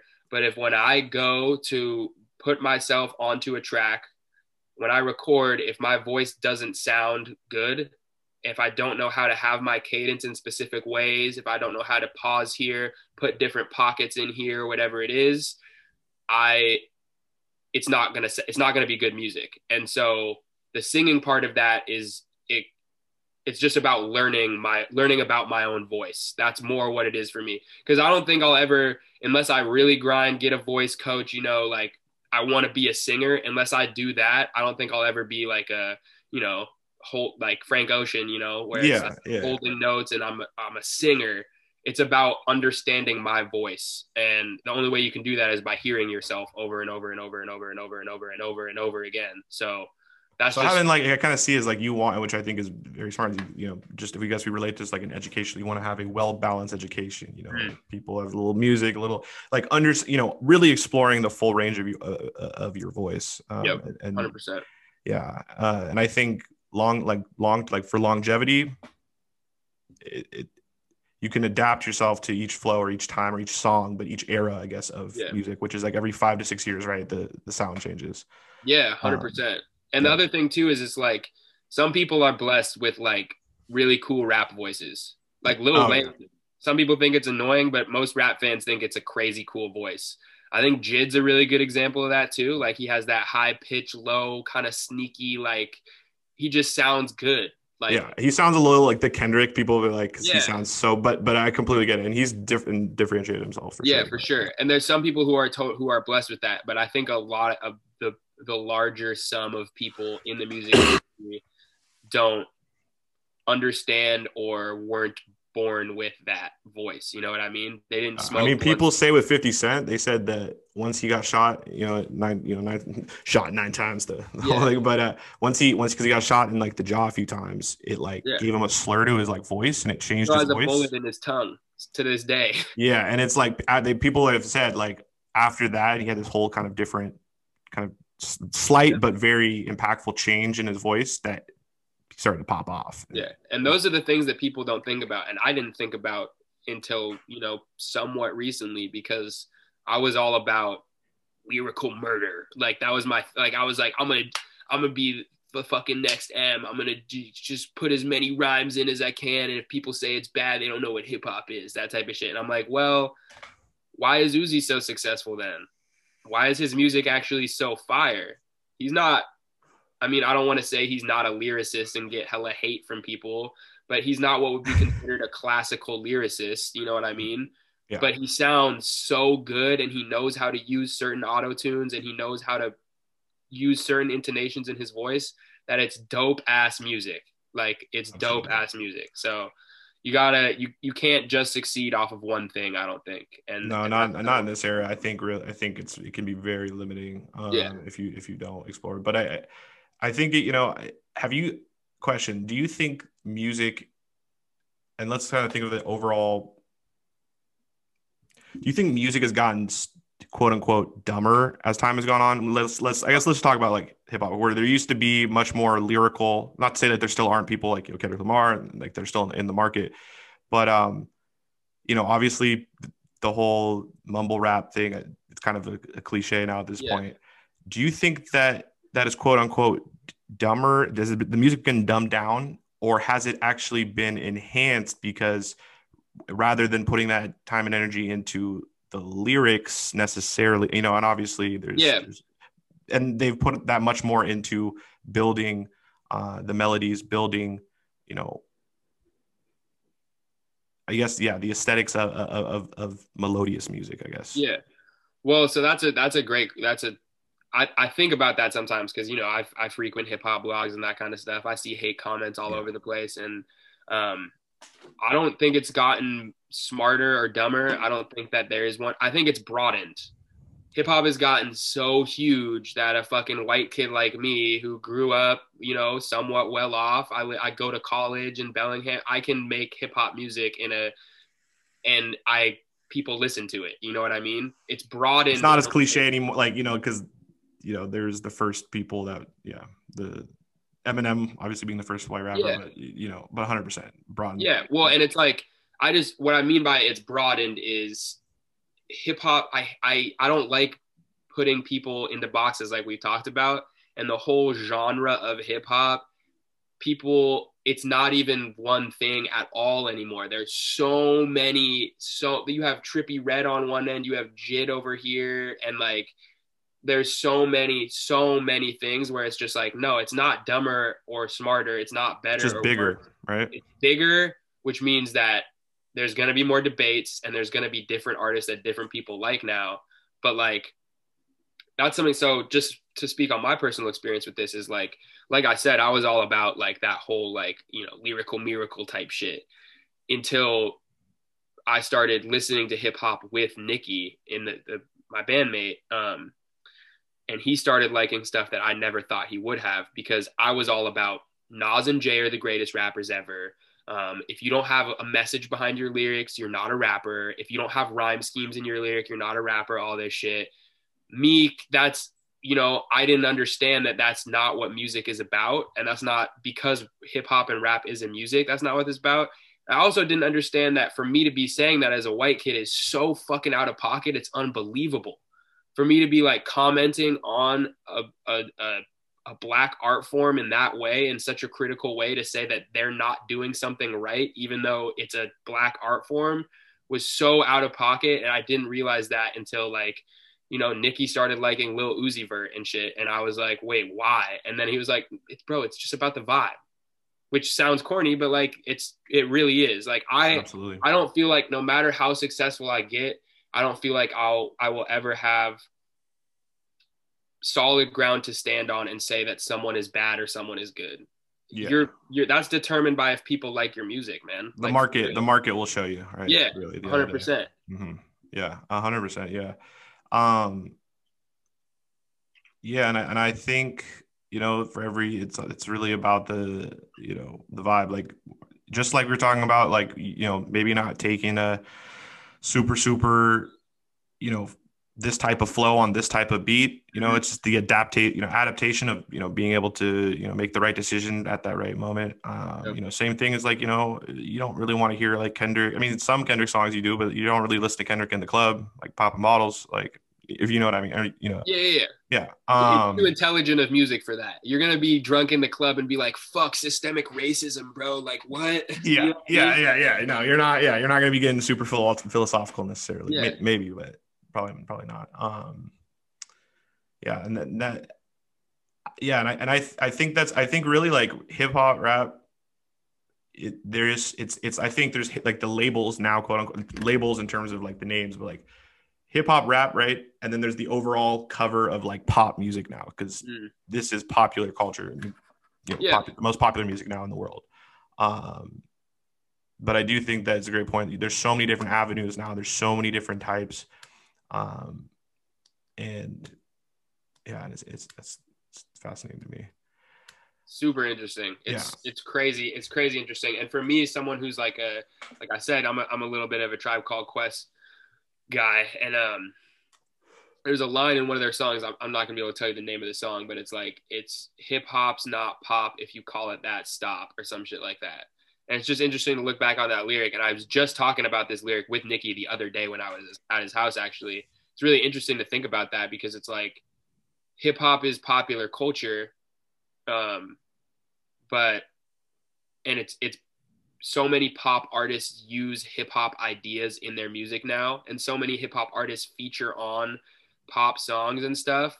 But at the same time, um, not to get like preachy or anything, but it's just it's interesting to think about like, can you consider a a black art form um, popular music when the black population is still so immensely oppressed? You know what I mean?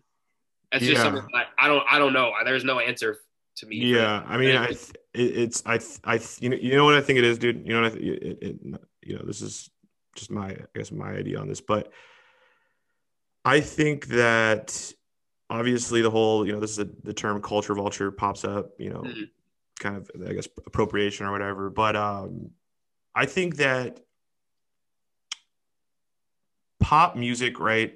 Inherently, what we think about pop music typically, though, even though hip hop is pop music, but typically when we think about Yeah. pop, right, when somebody's just saying it, it's like we're talking about Doja Cat. I think would be kind of one of the newer ones that's much more, uh, you know, Britney Spears, like the pop stars, Yeah, right? yeah, You know, all, all that. that type of thing. Yeah. Yeah, but it but it comes off as super like pla- plastic, fucking fake, right? Like you know, they're just just embodying like overall embodiment of like lip syncing, even though everyone lip sync. But the whole idea of just like you know, Billy Manilli, or, you know, that's that's more of an industry plan thing. But um, I think that because because hip hop, there is within the black culture because they've been oppressed for so many you know for so many years. You know, oppression means you know low. You know, there, there's not a there there not a ton of distributed wealth in you know the black community because of because of the suppression and then you know therefore that breeds you know uh, you know crime and other stuff that happens with poverty.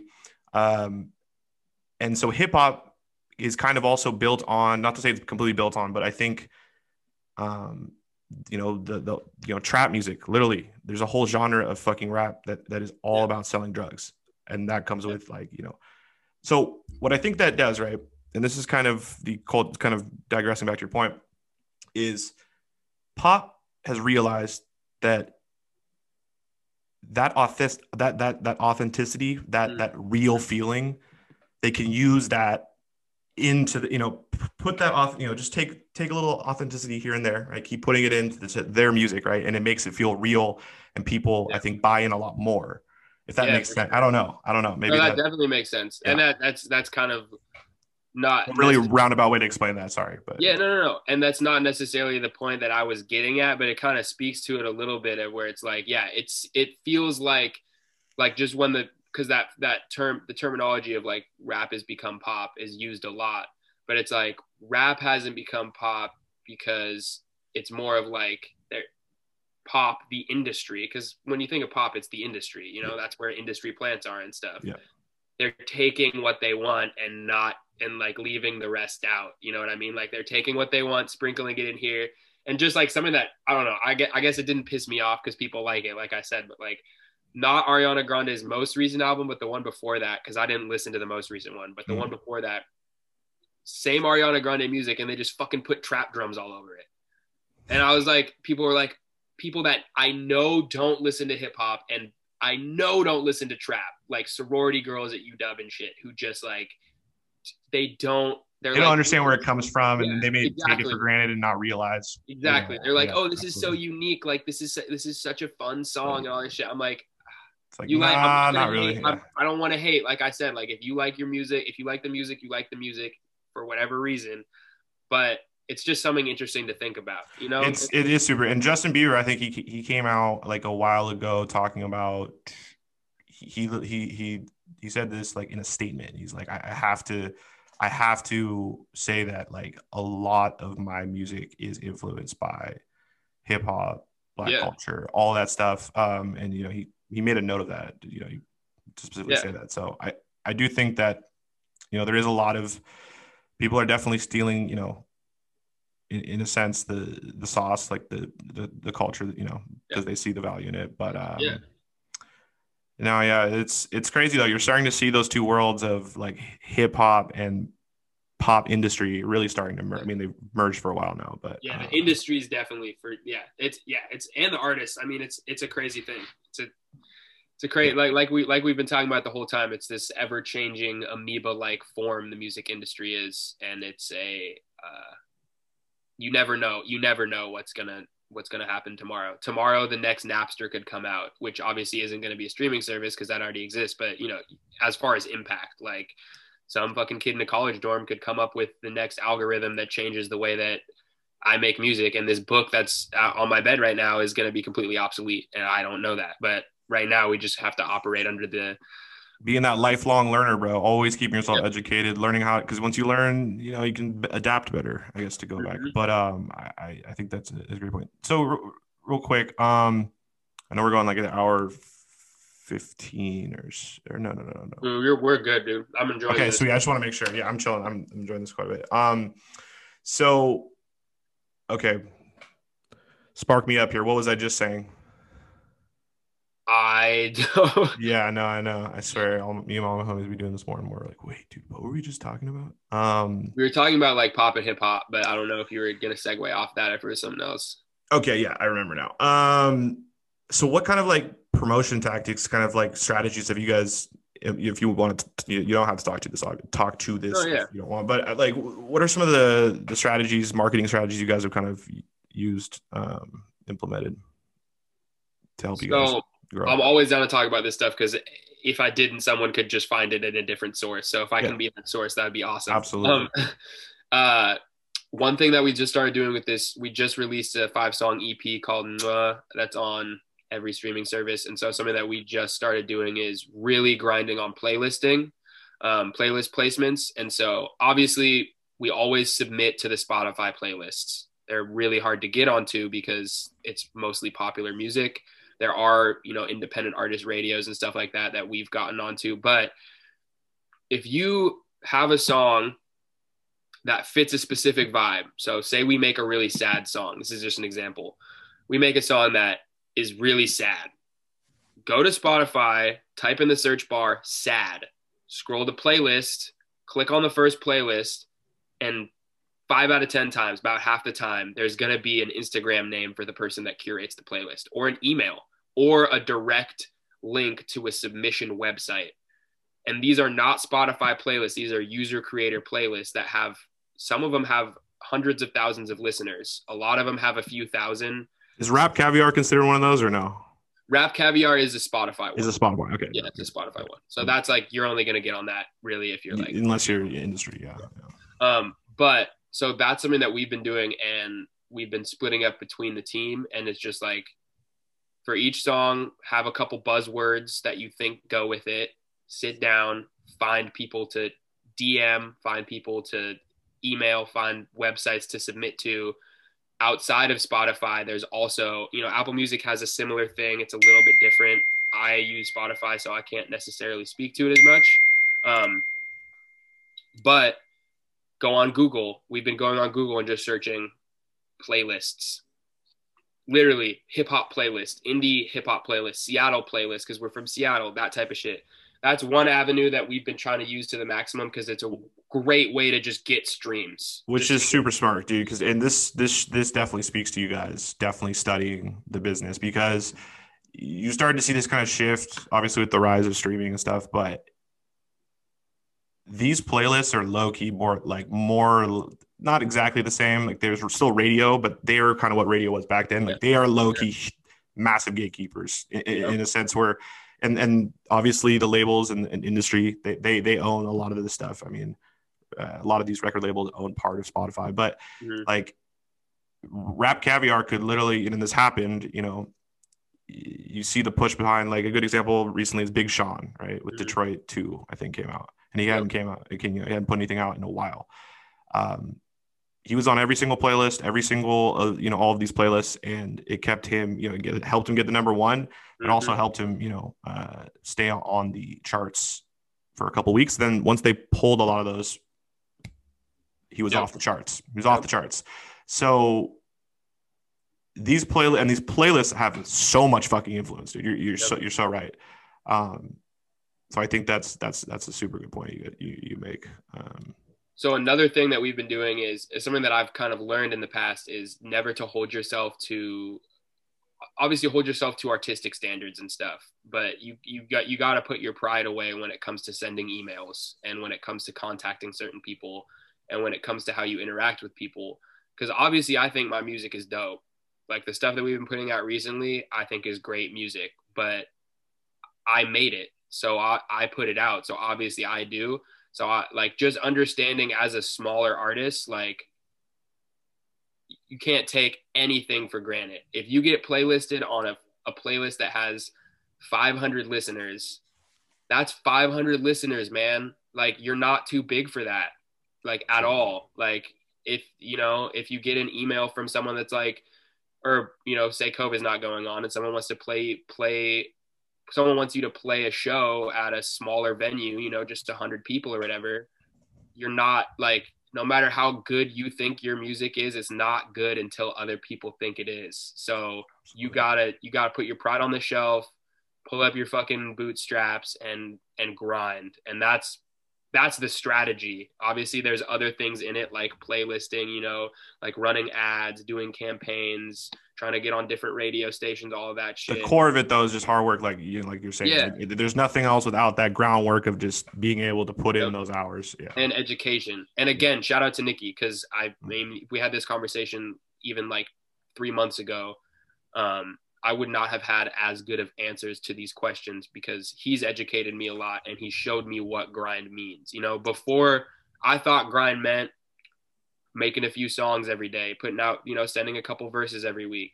Now it's like, nah, like I'm sending like like five verses a day if I don't have anything to do that day. You know, like if I don't have anything that I have to do, I have to do this. So it's it's it's it, it's a great, it's super. And yeah, shout out shout out to Nikki by the way, because that that yeah that, that's that's invaluable.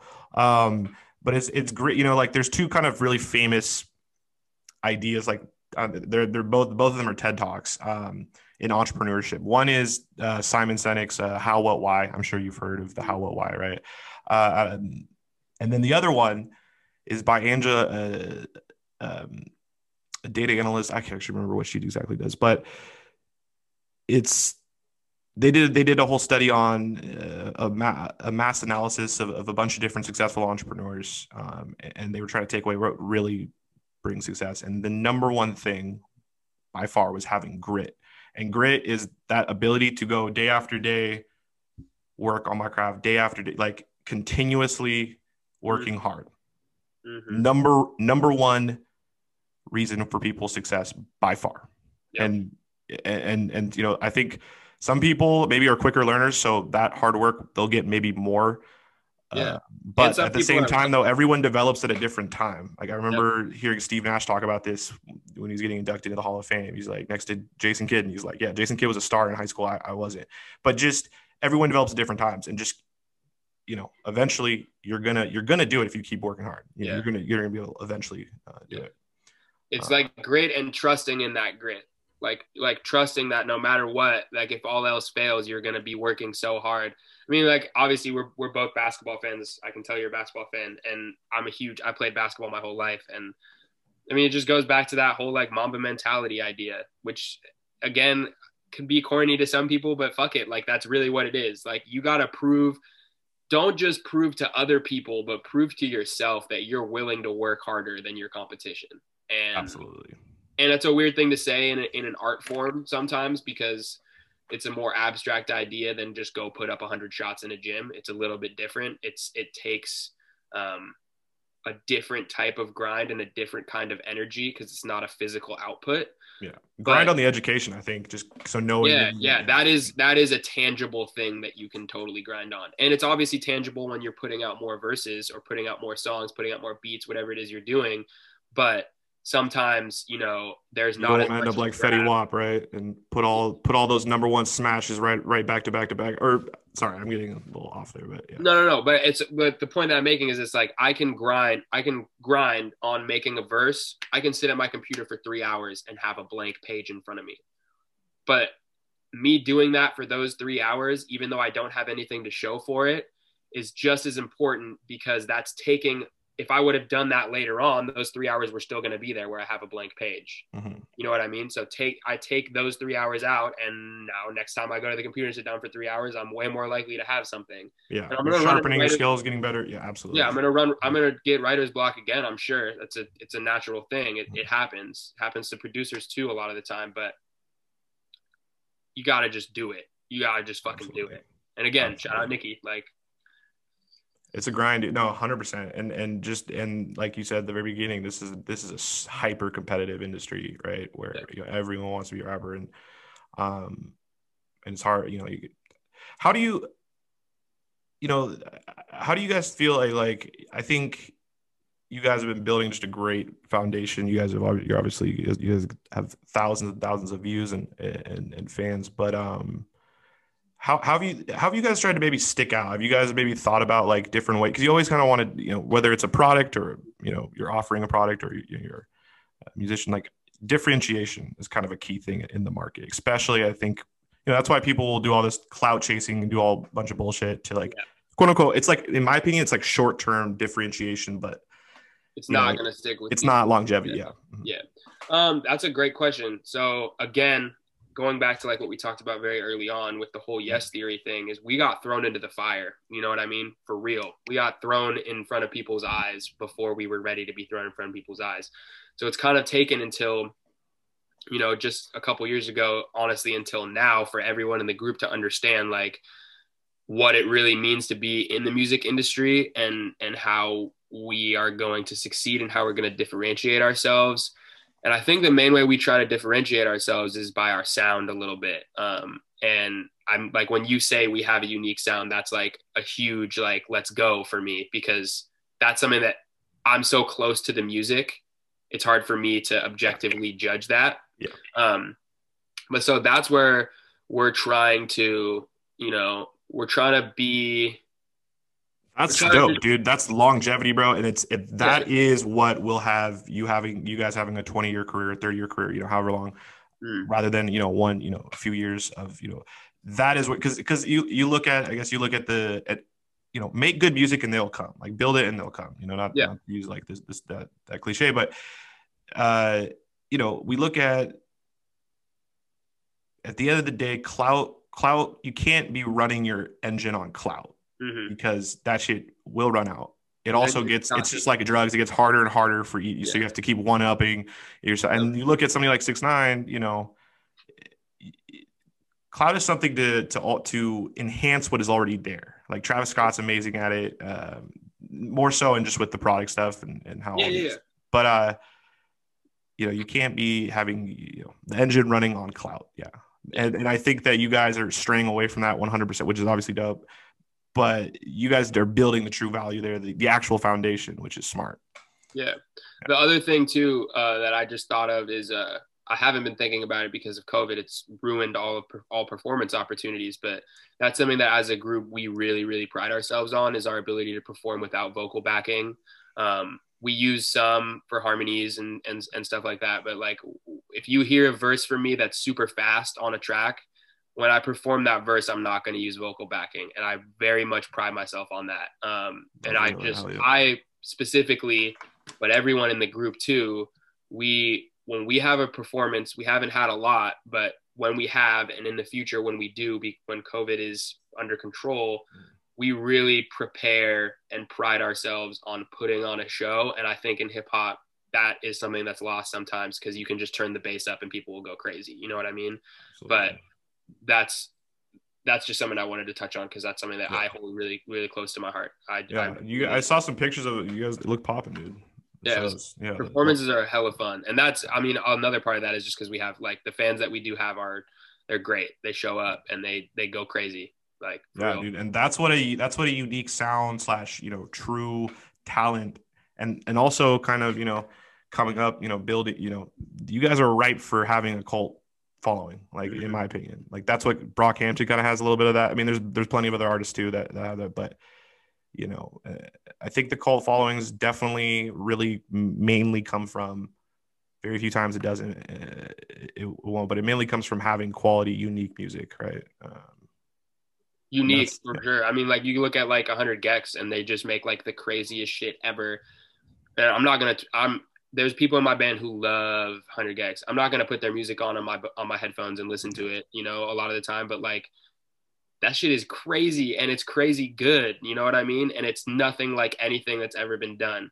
We're not necessarily we're not making music that's not like anything that's ever been done before, um, but we're definitely trying to carve our own little hole in the wall that is hip hop. You know what I mean? Yeah. We're just trying to like, okay, these people are over here, these people are over here. What can we do that is cool and we like, but is also just like, how can we not be like other people? And that's something that we, something the to put it in a phrase. Early on, I was trying, uh, I was trying to be a rapper rather than being a rapper.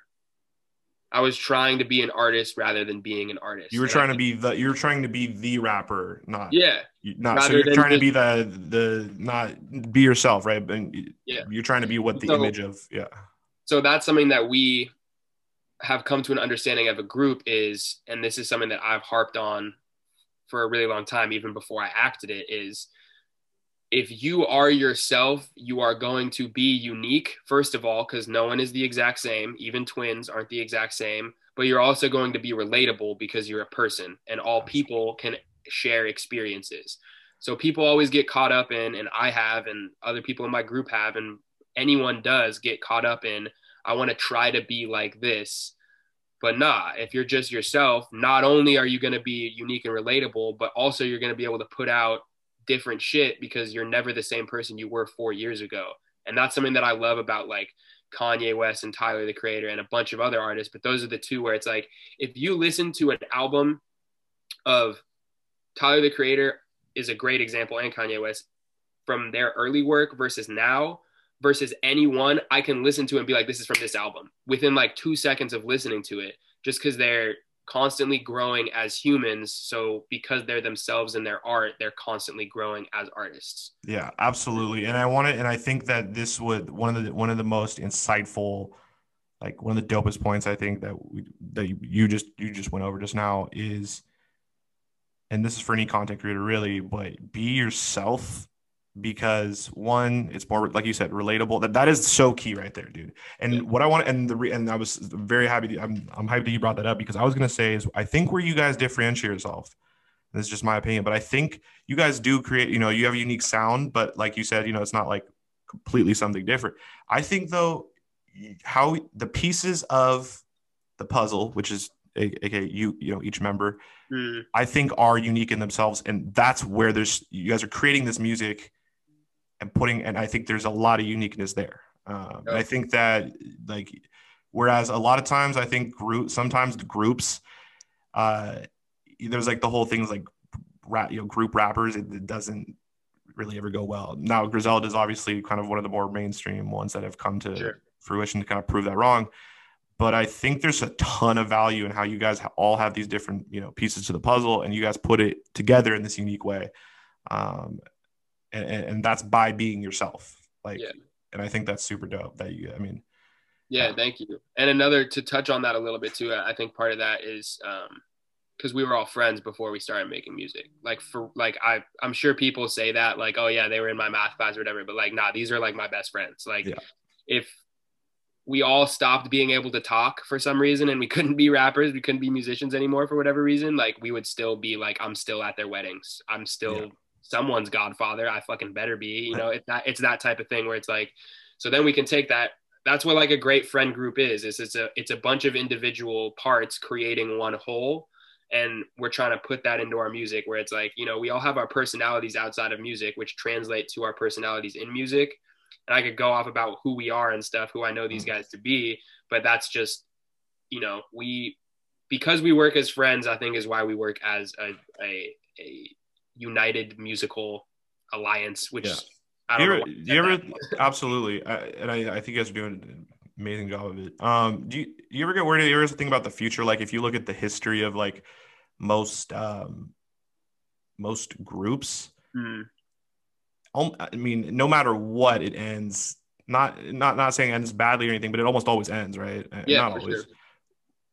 And especially, I think like, like I remember I lived with like two of my best friends, um, and like, I'm never after that experience, I'm never living with a close friend of mine ever again, just Yeah. because I realized that when you live with a close friend, you devalue seeing them, and, and, and you know what I mean Yeah. but but excuse me but to i guess to digress back though is like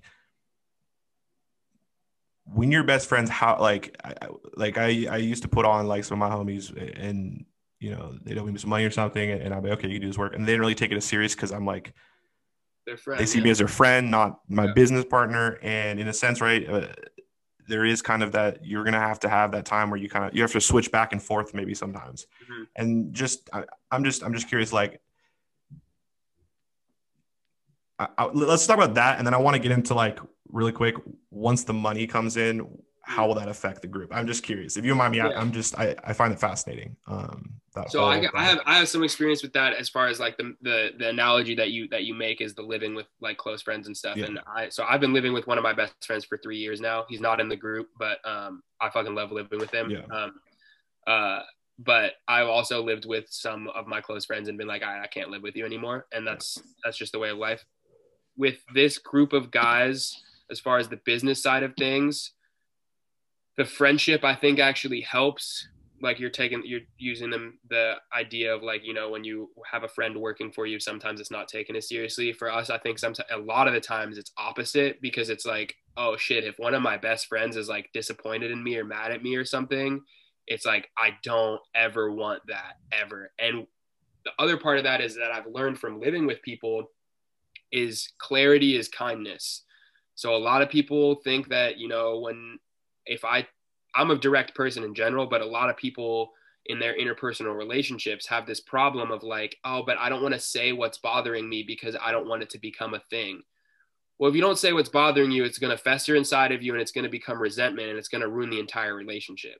Whereas, you know, to go back to us being in a group together, if I have a verse that other people in the group don't like or sounds bad to them, they're just going to be like, that's bad. We're not using it. And I'm not taking it personal. It's just yeah, not a absolutely. personal thing, even though we're best friends. And I kind of allow myself to not take it personally because we're best friends. And I know that they wouldn't be saying that out of a place of jealousy or Yeah. spite or hate or whatever it is. There's no negative to that. It's only for the buildup of the group.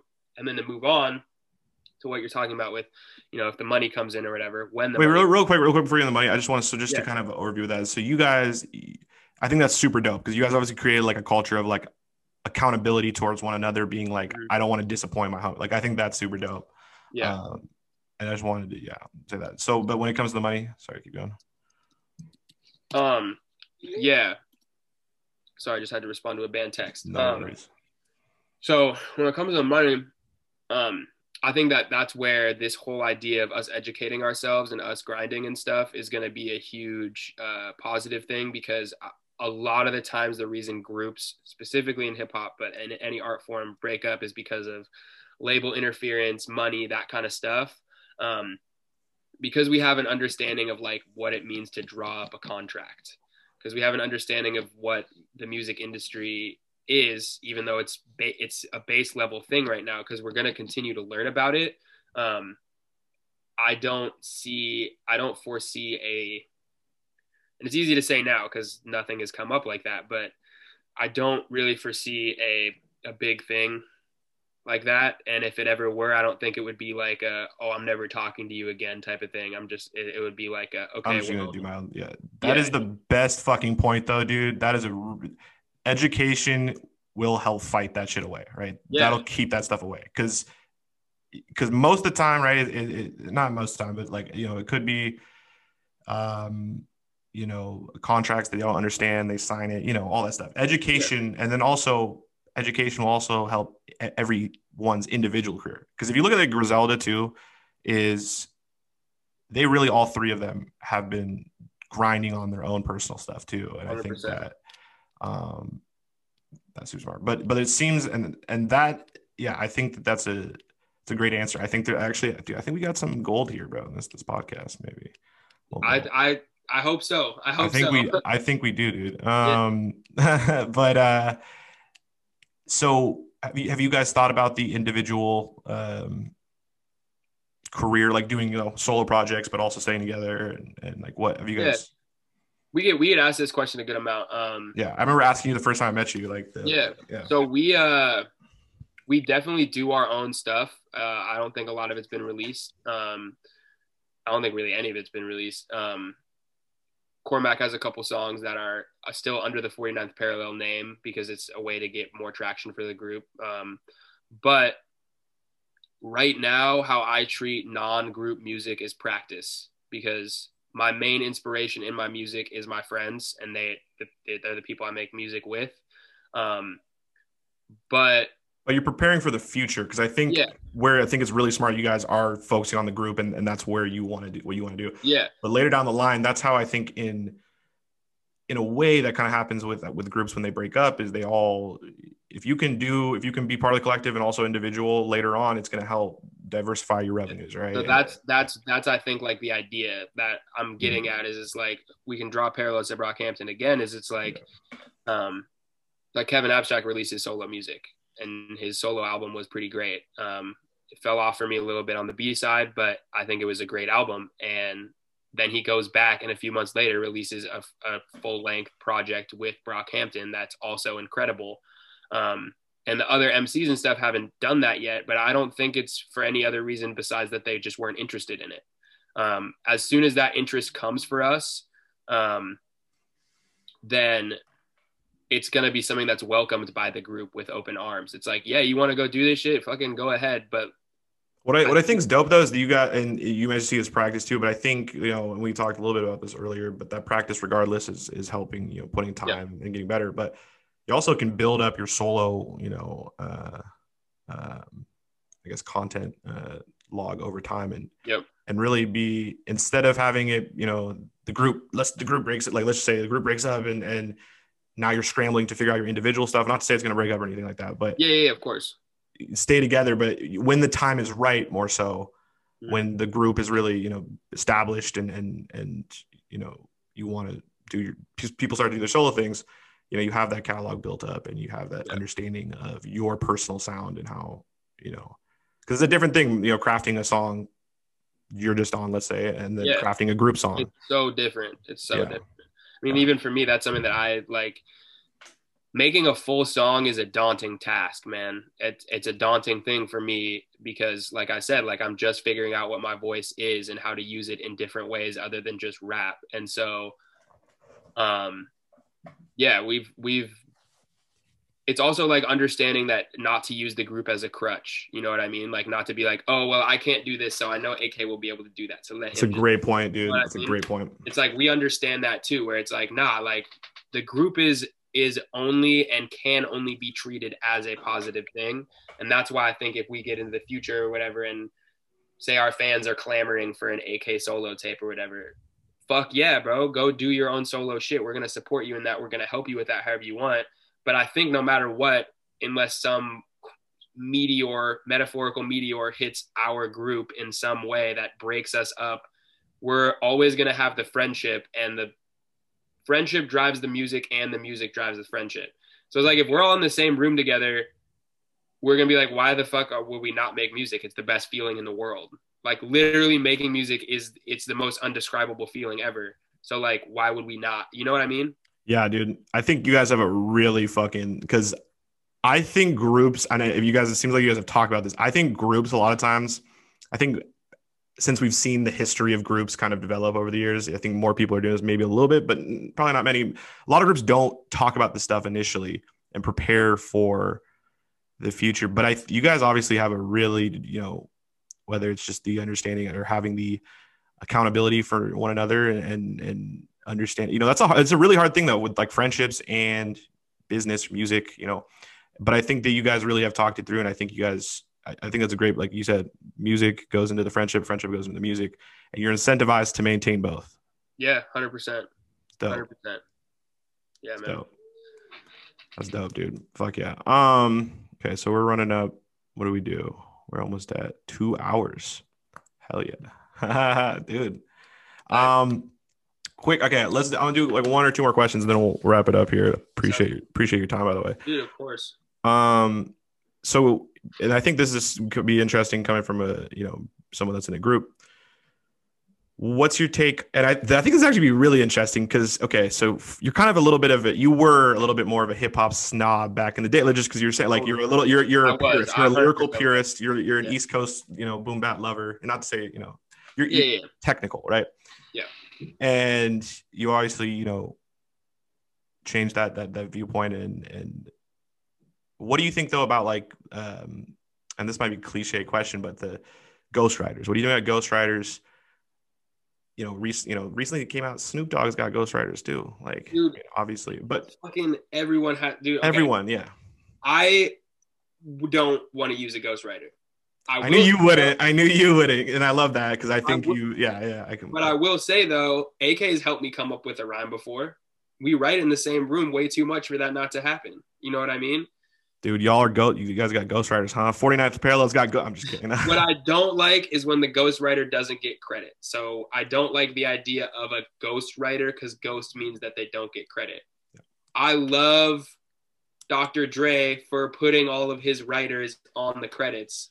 I'm most of the time he has. Because Dr. Dre is not a rapper. He is a producer. Easy or not easy E. Fucking Ice Cube wrote his lyrics for NWA. Ice Cube wrote almost every lyric for every NWA song. Him and MC Ren did. So like as long as they're getting the credit that they deserve and you know sometimes the credit that they deserve or sometimes the credit they want is just money as long as they're as long as it's not stealing you know what i mean Yeah. i'm cool with it I, again it's one of those things where it's like before i would have been like oh they're not real rappers if they're using ghostwriters and shit but i'm like if drake I think the Drake thing really progressed this whole Yeah. idea of ghostwriters. Yeah. and if but if Drake's paying Quentin Miller like a million to use a line or however much it would be, then I don't see any problem with that because it's mutually beneficial for both. And that might be a controversial take in hip hop. I think a lot of like old heads would be like, that's, you know, if you write your own lyrics, you're supposed to write your own lyrics. But then it's like, okay, well, who do you listen to? You probably listen to Snoop Dogg. You They probably just they hit that shit way harder back in the day, right? I mean, they Yeah. could. It was a lot easier too. Yeah. Um, But as long as credit is given where credit is due in whatever sh- way, shape, or form that is, I'm super cool with that. And that's something that a lot of people don't realize about the music industry in general is like artists don't write their own lyrics, man. there's like rap- 30 person teams that go into Yeah. one song. Rap Yeah. is a more unique thing where Yeah. it's a, it's a more pride based art form that excuse me, you're more required to and it's more impressive if you don't. And I'm Right. never I'm never gonna, you know, fucking have a team in the studio writing my lyrics for me, but you know, it's You ain't gonna have an OVO sweatshop. yeah. You heard, you heard about the OVO sweatshop? How like Yeah. and and like I heard recently like Drake told somebody he's like, yeah, honestly, you don't want to sign with me just because I can't remember. I think I remember specifically. I think it. Yeah, I don't know who I can't remember who it was, but that whole idea of how he I, I he's literally created a record label that's everything goes into him. Like he's Yep. the top of the pyramid. So you got, I mean, you know, everything from PARTYNEXTDOOR is going straight to Drake. Let's be honest. yeah. Um, and that's definitely held back that that dude's career heavily for sure. Well, and that's just unhealthy. I mean, if we're talking about ghostwriters in that way, that's just unhealthy. You want to look at what a healthy record label, healthy branch of a record label looks like in my eyes. It's like a Dreamville, where you know J Cole's the head of the food chain, but he's doing nothing but, you know, he works for his artists in a lot of ways because he's like, oh, you think this song is gonna hit? All right, I'll hop on it, and you'll get an extra five million plays. You know what I mean? Yeah. It's Yeah, not. he's like not he's not like, oh, I'm gonna need that track actually. I like that Yeah. one. Yeah, so I mean, the bottom line for me with ghostwriters is like if credit is given where credit's due, then Yeah. yeah. So I'm fine with writers. I guess I'm not fine with artists hiding that they use them, but I'm not going to hold a writer at a lower regard um, for using one unless that they unless they claim they don't. You know what I mean? Unless they're I think it's like the industry plant thing. I think people just don't want to be deceived, and, and also we Yep. want to see people get credit and see yeah, like 100%. yeah, people want the truth. They want to see real. They don't want to see fake plastic. They don't want to see somebody trying to maybe be, you know, somebody something that they're not. You know, 100%. I think there's a few different times we kind of touched on that that that, that theme. Um, dope, man. Well, where so so this is this is a cannabis music podcast. I I'm slowly evolving the the format. I guess to just a quick question. I I guess does cannabis at all like what do you what's your relationship with cannabis? I like it. You like Um, it? I like to Yeah, smoke no, I can go. I can go into more into depth for sure. Um, Yeah, well, like how's it? Does it does it help enhance your music at all, or, or you know, does it? Or, So the way that I treat my cannabis usage is, um, uh, I think pretty similar to when you know a 40 year old man is like, after I get home from a day of work, I need a glass of wine. Um, I've tried and I still do sometimes. It depends on the strain um, because strains affect people differently. Um, but I tend to find myself less musically productive as far as finishing things when I uh, have consumed cannabis. Uh, I definitely, depending on the strain, can can have better ideas sometimes, but finishing them and completing them and recording them never happens when I'm high. Not I well. feel you. Yeah. So Yeah. it's a It's also a hit or miss too. Like you said, the strains can be different. So there's times maybe Yeah. you could really enhance it, and there's times where, not to speak for everyone, but I think more times than not, maybe. And everyone's different, honestly. So I, I'm, Yeah, but I'm, I'm kind of the same too, bro. It's, I like maybe a little, little bit, little bit, but like Yeah. it, it can, it can, it can kind of stunt. and I think I think part of that for me too is because I've been I've been trying to be a rapper for so long that I never I I was I've always written when I was sober from a super young age because I wasn't smoking when I was six years old. You know what I mean? And I Mhm, wasn't drinking yeah. either. I can't I can't write shit when I'm drunk. I can't That- dude, that's a really good point. Let me ask you this real quick. So, like, do you think, like, you know, there's kind of that almost stereotype now, like, there's like people used to be like, oh yeah, I like the Eminem on drugs, or like I like the the future on lean, right? Like, do you think that that's kind of what, when they were kind of started, they started to do music, and this is kind of we're just kind of making uh, assertions here, um, Yeah. obviously, but do you think that that was them doing drugs the whole time at the beginning, or not drugs, but like you know whatever they were consuming, whether it was weed, maybe it was yeah. maybe it was syrup, maybe it was you know whatever it was. They built their foundation on that that crutch, right? Mm. Do you think that's do you think that's the case, or do you think it just over time it develops? And this is kind of a weird question, but curious. Yeah, I don't. I don't know because, like Yeah. you said, everyone's different. So that's my whole thing with that is like, I I liked Eminem's earlier music when he supposedly was on drugs. I don't like Eminem more when he's on drugs. I don't think anyone likes anyone more when they're addicted to pills. Yeah, you know what I mean? So it's like, and it's also just like I try to withhold judgment from those things because I have a uh, I have an experience with addiction in Yeah. you know people who are close to me and stuff, and so I don't like to withhold judgments specific. It's like separate the artist and the art, and I don't know. I don't. I don't. Absolutely. I just find it an interesting topic when you start to look at some of the like like Lil Wayne on lean, bro. Like what Yeah. Like would he have that voice? You know, there's all these different things, the elements that I guess you know from the environment that affect, you know, 50 Cent getting shot in, in in the in the in the mouth. Well, and so the Uh, thing too is it's like it's interesting for me just to it's on this topic and the last things that we were talking about is like I can't finish ideas when I'm high, and I think that that's because I overthink a lot in general. Yeah. And I I'm sure you can share this experience is that no matter really what strain, if it's indica or sativa, like my mind is gonna be a it's gonna be different, and it's for me it's always overactive. So when I add weed into it, it's I overthink everything a little bit more. And then it's overload, indecisiveness, Yeah. and yeah. But the I weird thing is, I love freestyling. Um, I don't. I love freestyling. It's one of my favorite things to do. It's a pastime for me, and I think I'm pretty good at it. I'm high when I'm freestyling, I'm so much better.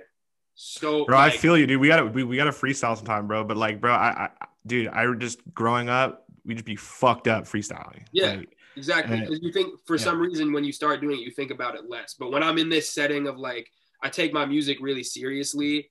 And so that's, I think, where the cannabis gets in the way sometimes. Because when I hear my own voice, you know, and I'm like, oh, that's crazy. Oh, it's not perfect. Oh, whatever, whatever.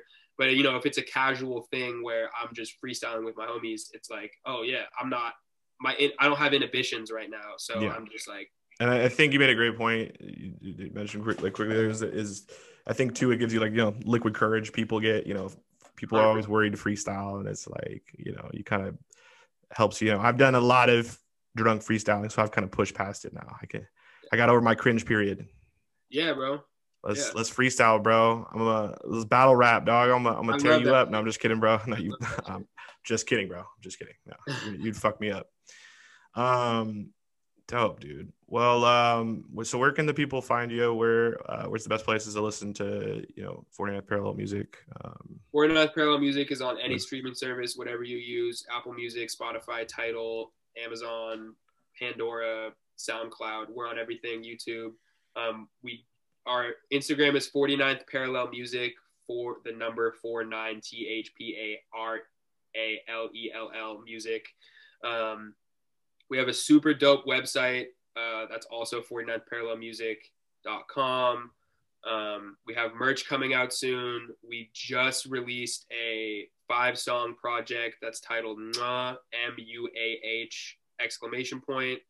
Um, and real quick too, I know we didn't touch on, it, but like I loved, you know, you guys, you guys did the five different, you know, videos, right? Yeah, I was just about to get into the, yeah. Super dope. Yeah, yeah. I love those. Um, so not only do all five songs blend into each other, so if you have Spotify, turn the crossfade mode on because they each song goes into the next. It's like a 16 minute idea. That's one thing. We also have a music video for each song, and those music videos also blend into each other in some ways, which we haven't released the full 16 minute one video yet, but that's coming very soon. And all five music videos are out individually on YouTube. Um, uh, other yeah, you guys. By the way, you guys killed those videos. He was showing me the other day. You, Pavo, yeah, shout out to Pavo. Shout out to everyone that. that that's a that's a big thing that I take pride in too because yeah. I'm I'm on me and the dudes who live in Bellingham and Ruby, who's also in the group, who does a lot of vocals.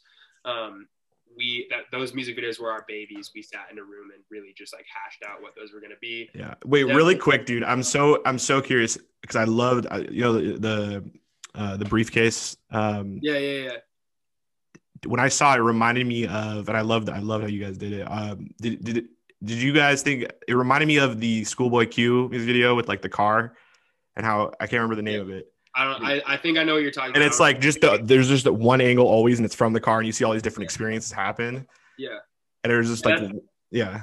I didn't think about that when when we. It's a dope like, idea. It, it, it can also help like, you do a lot. You know, yeah. a lot. Of, yeah simplicity too. That's something that we figured out in these videos. But if that the briefcase video is just Cormac, who has a house a few blocks away from me.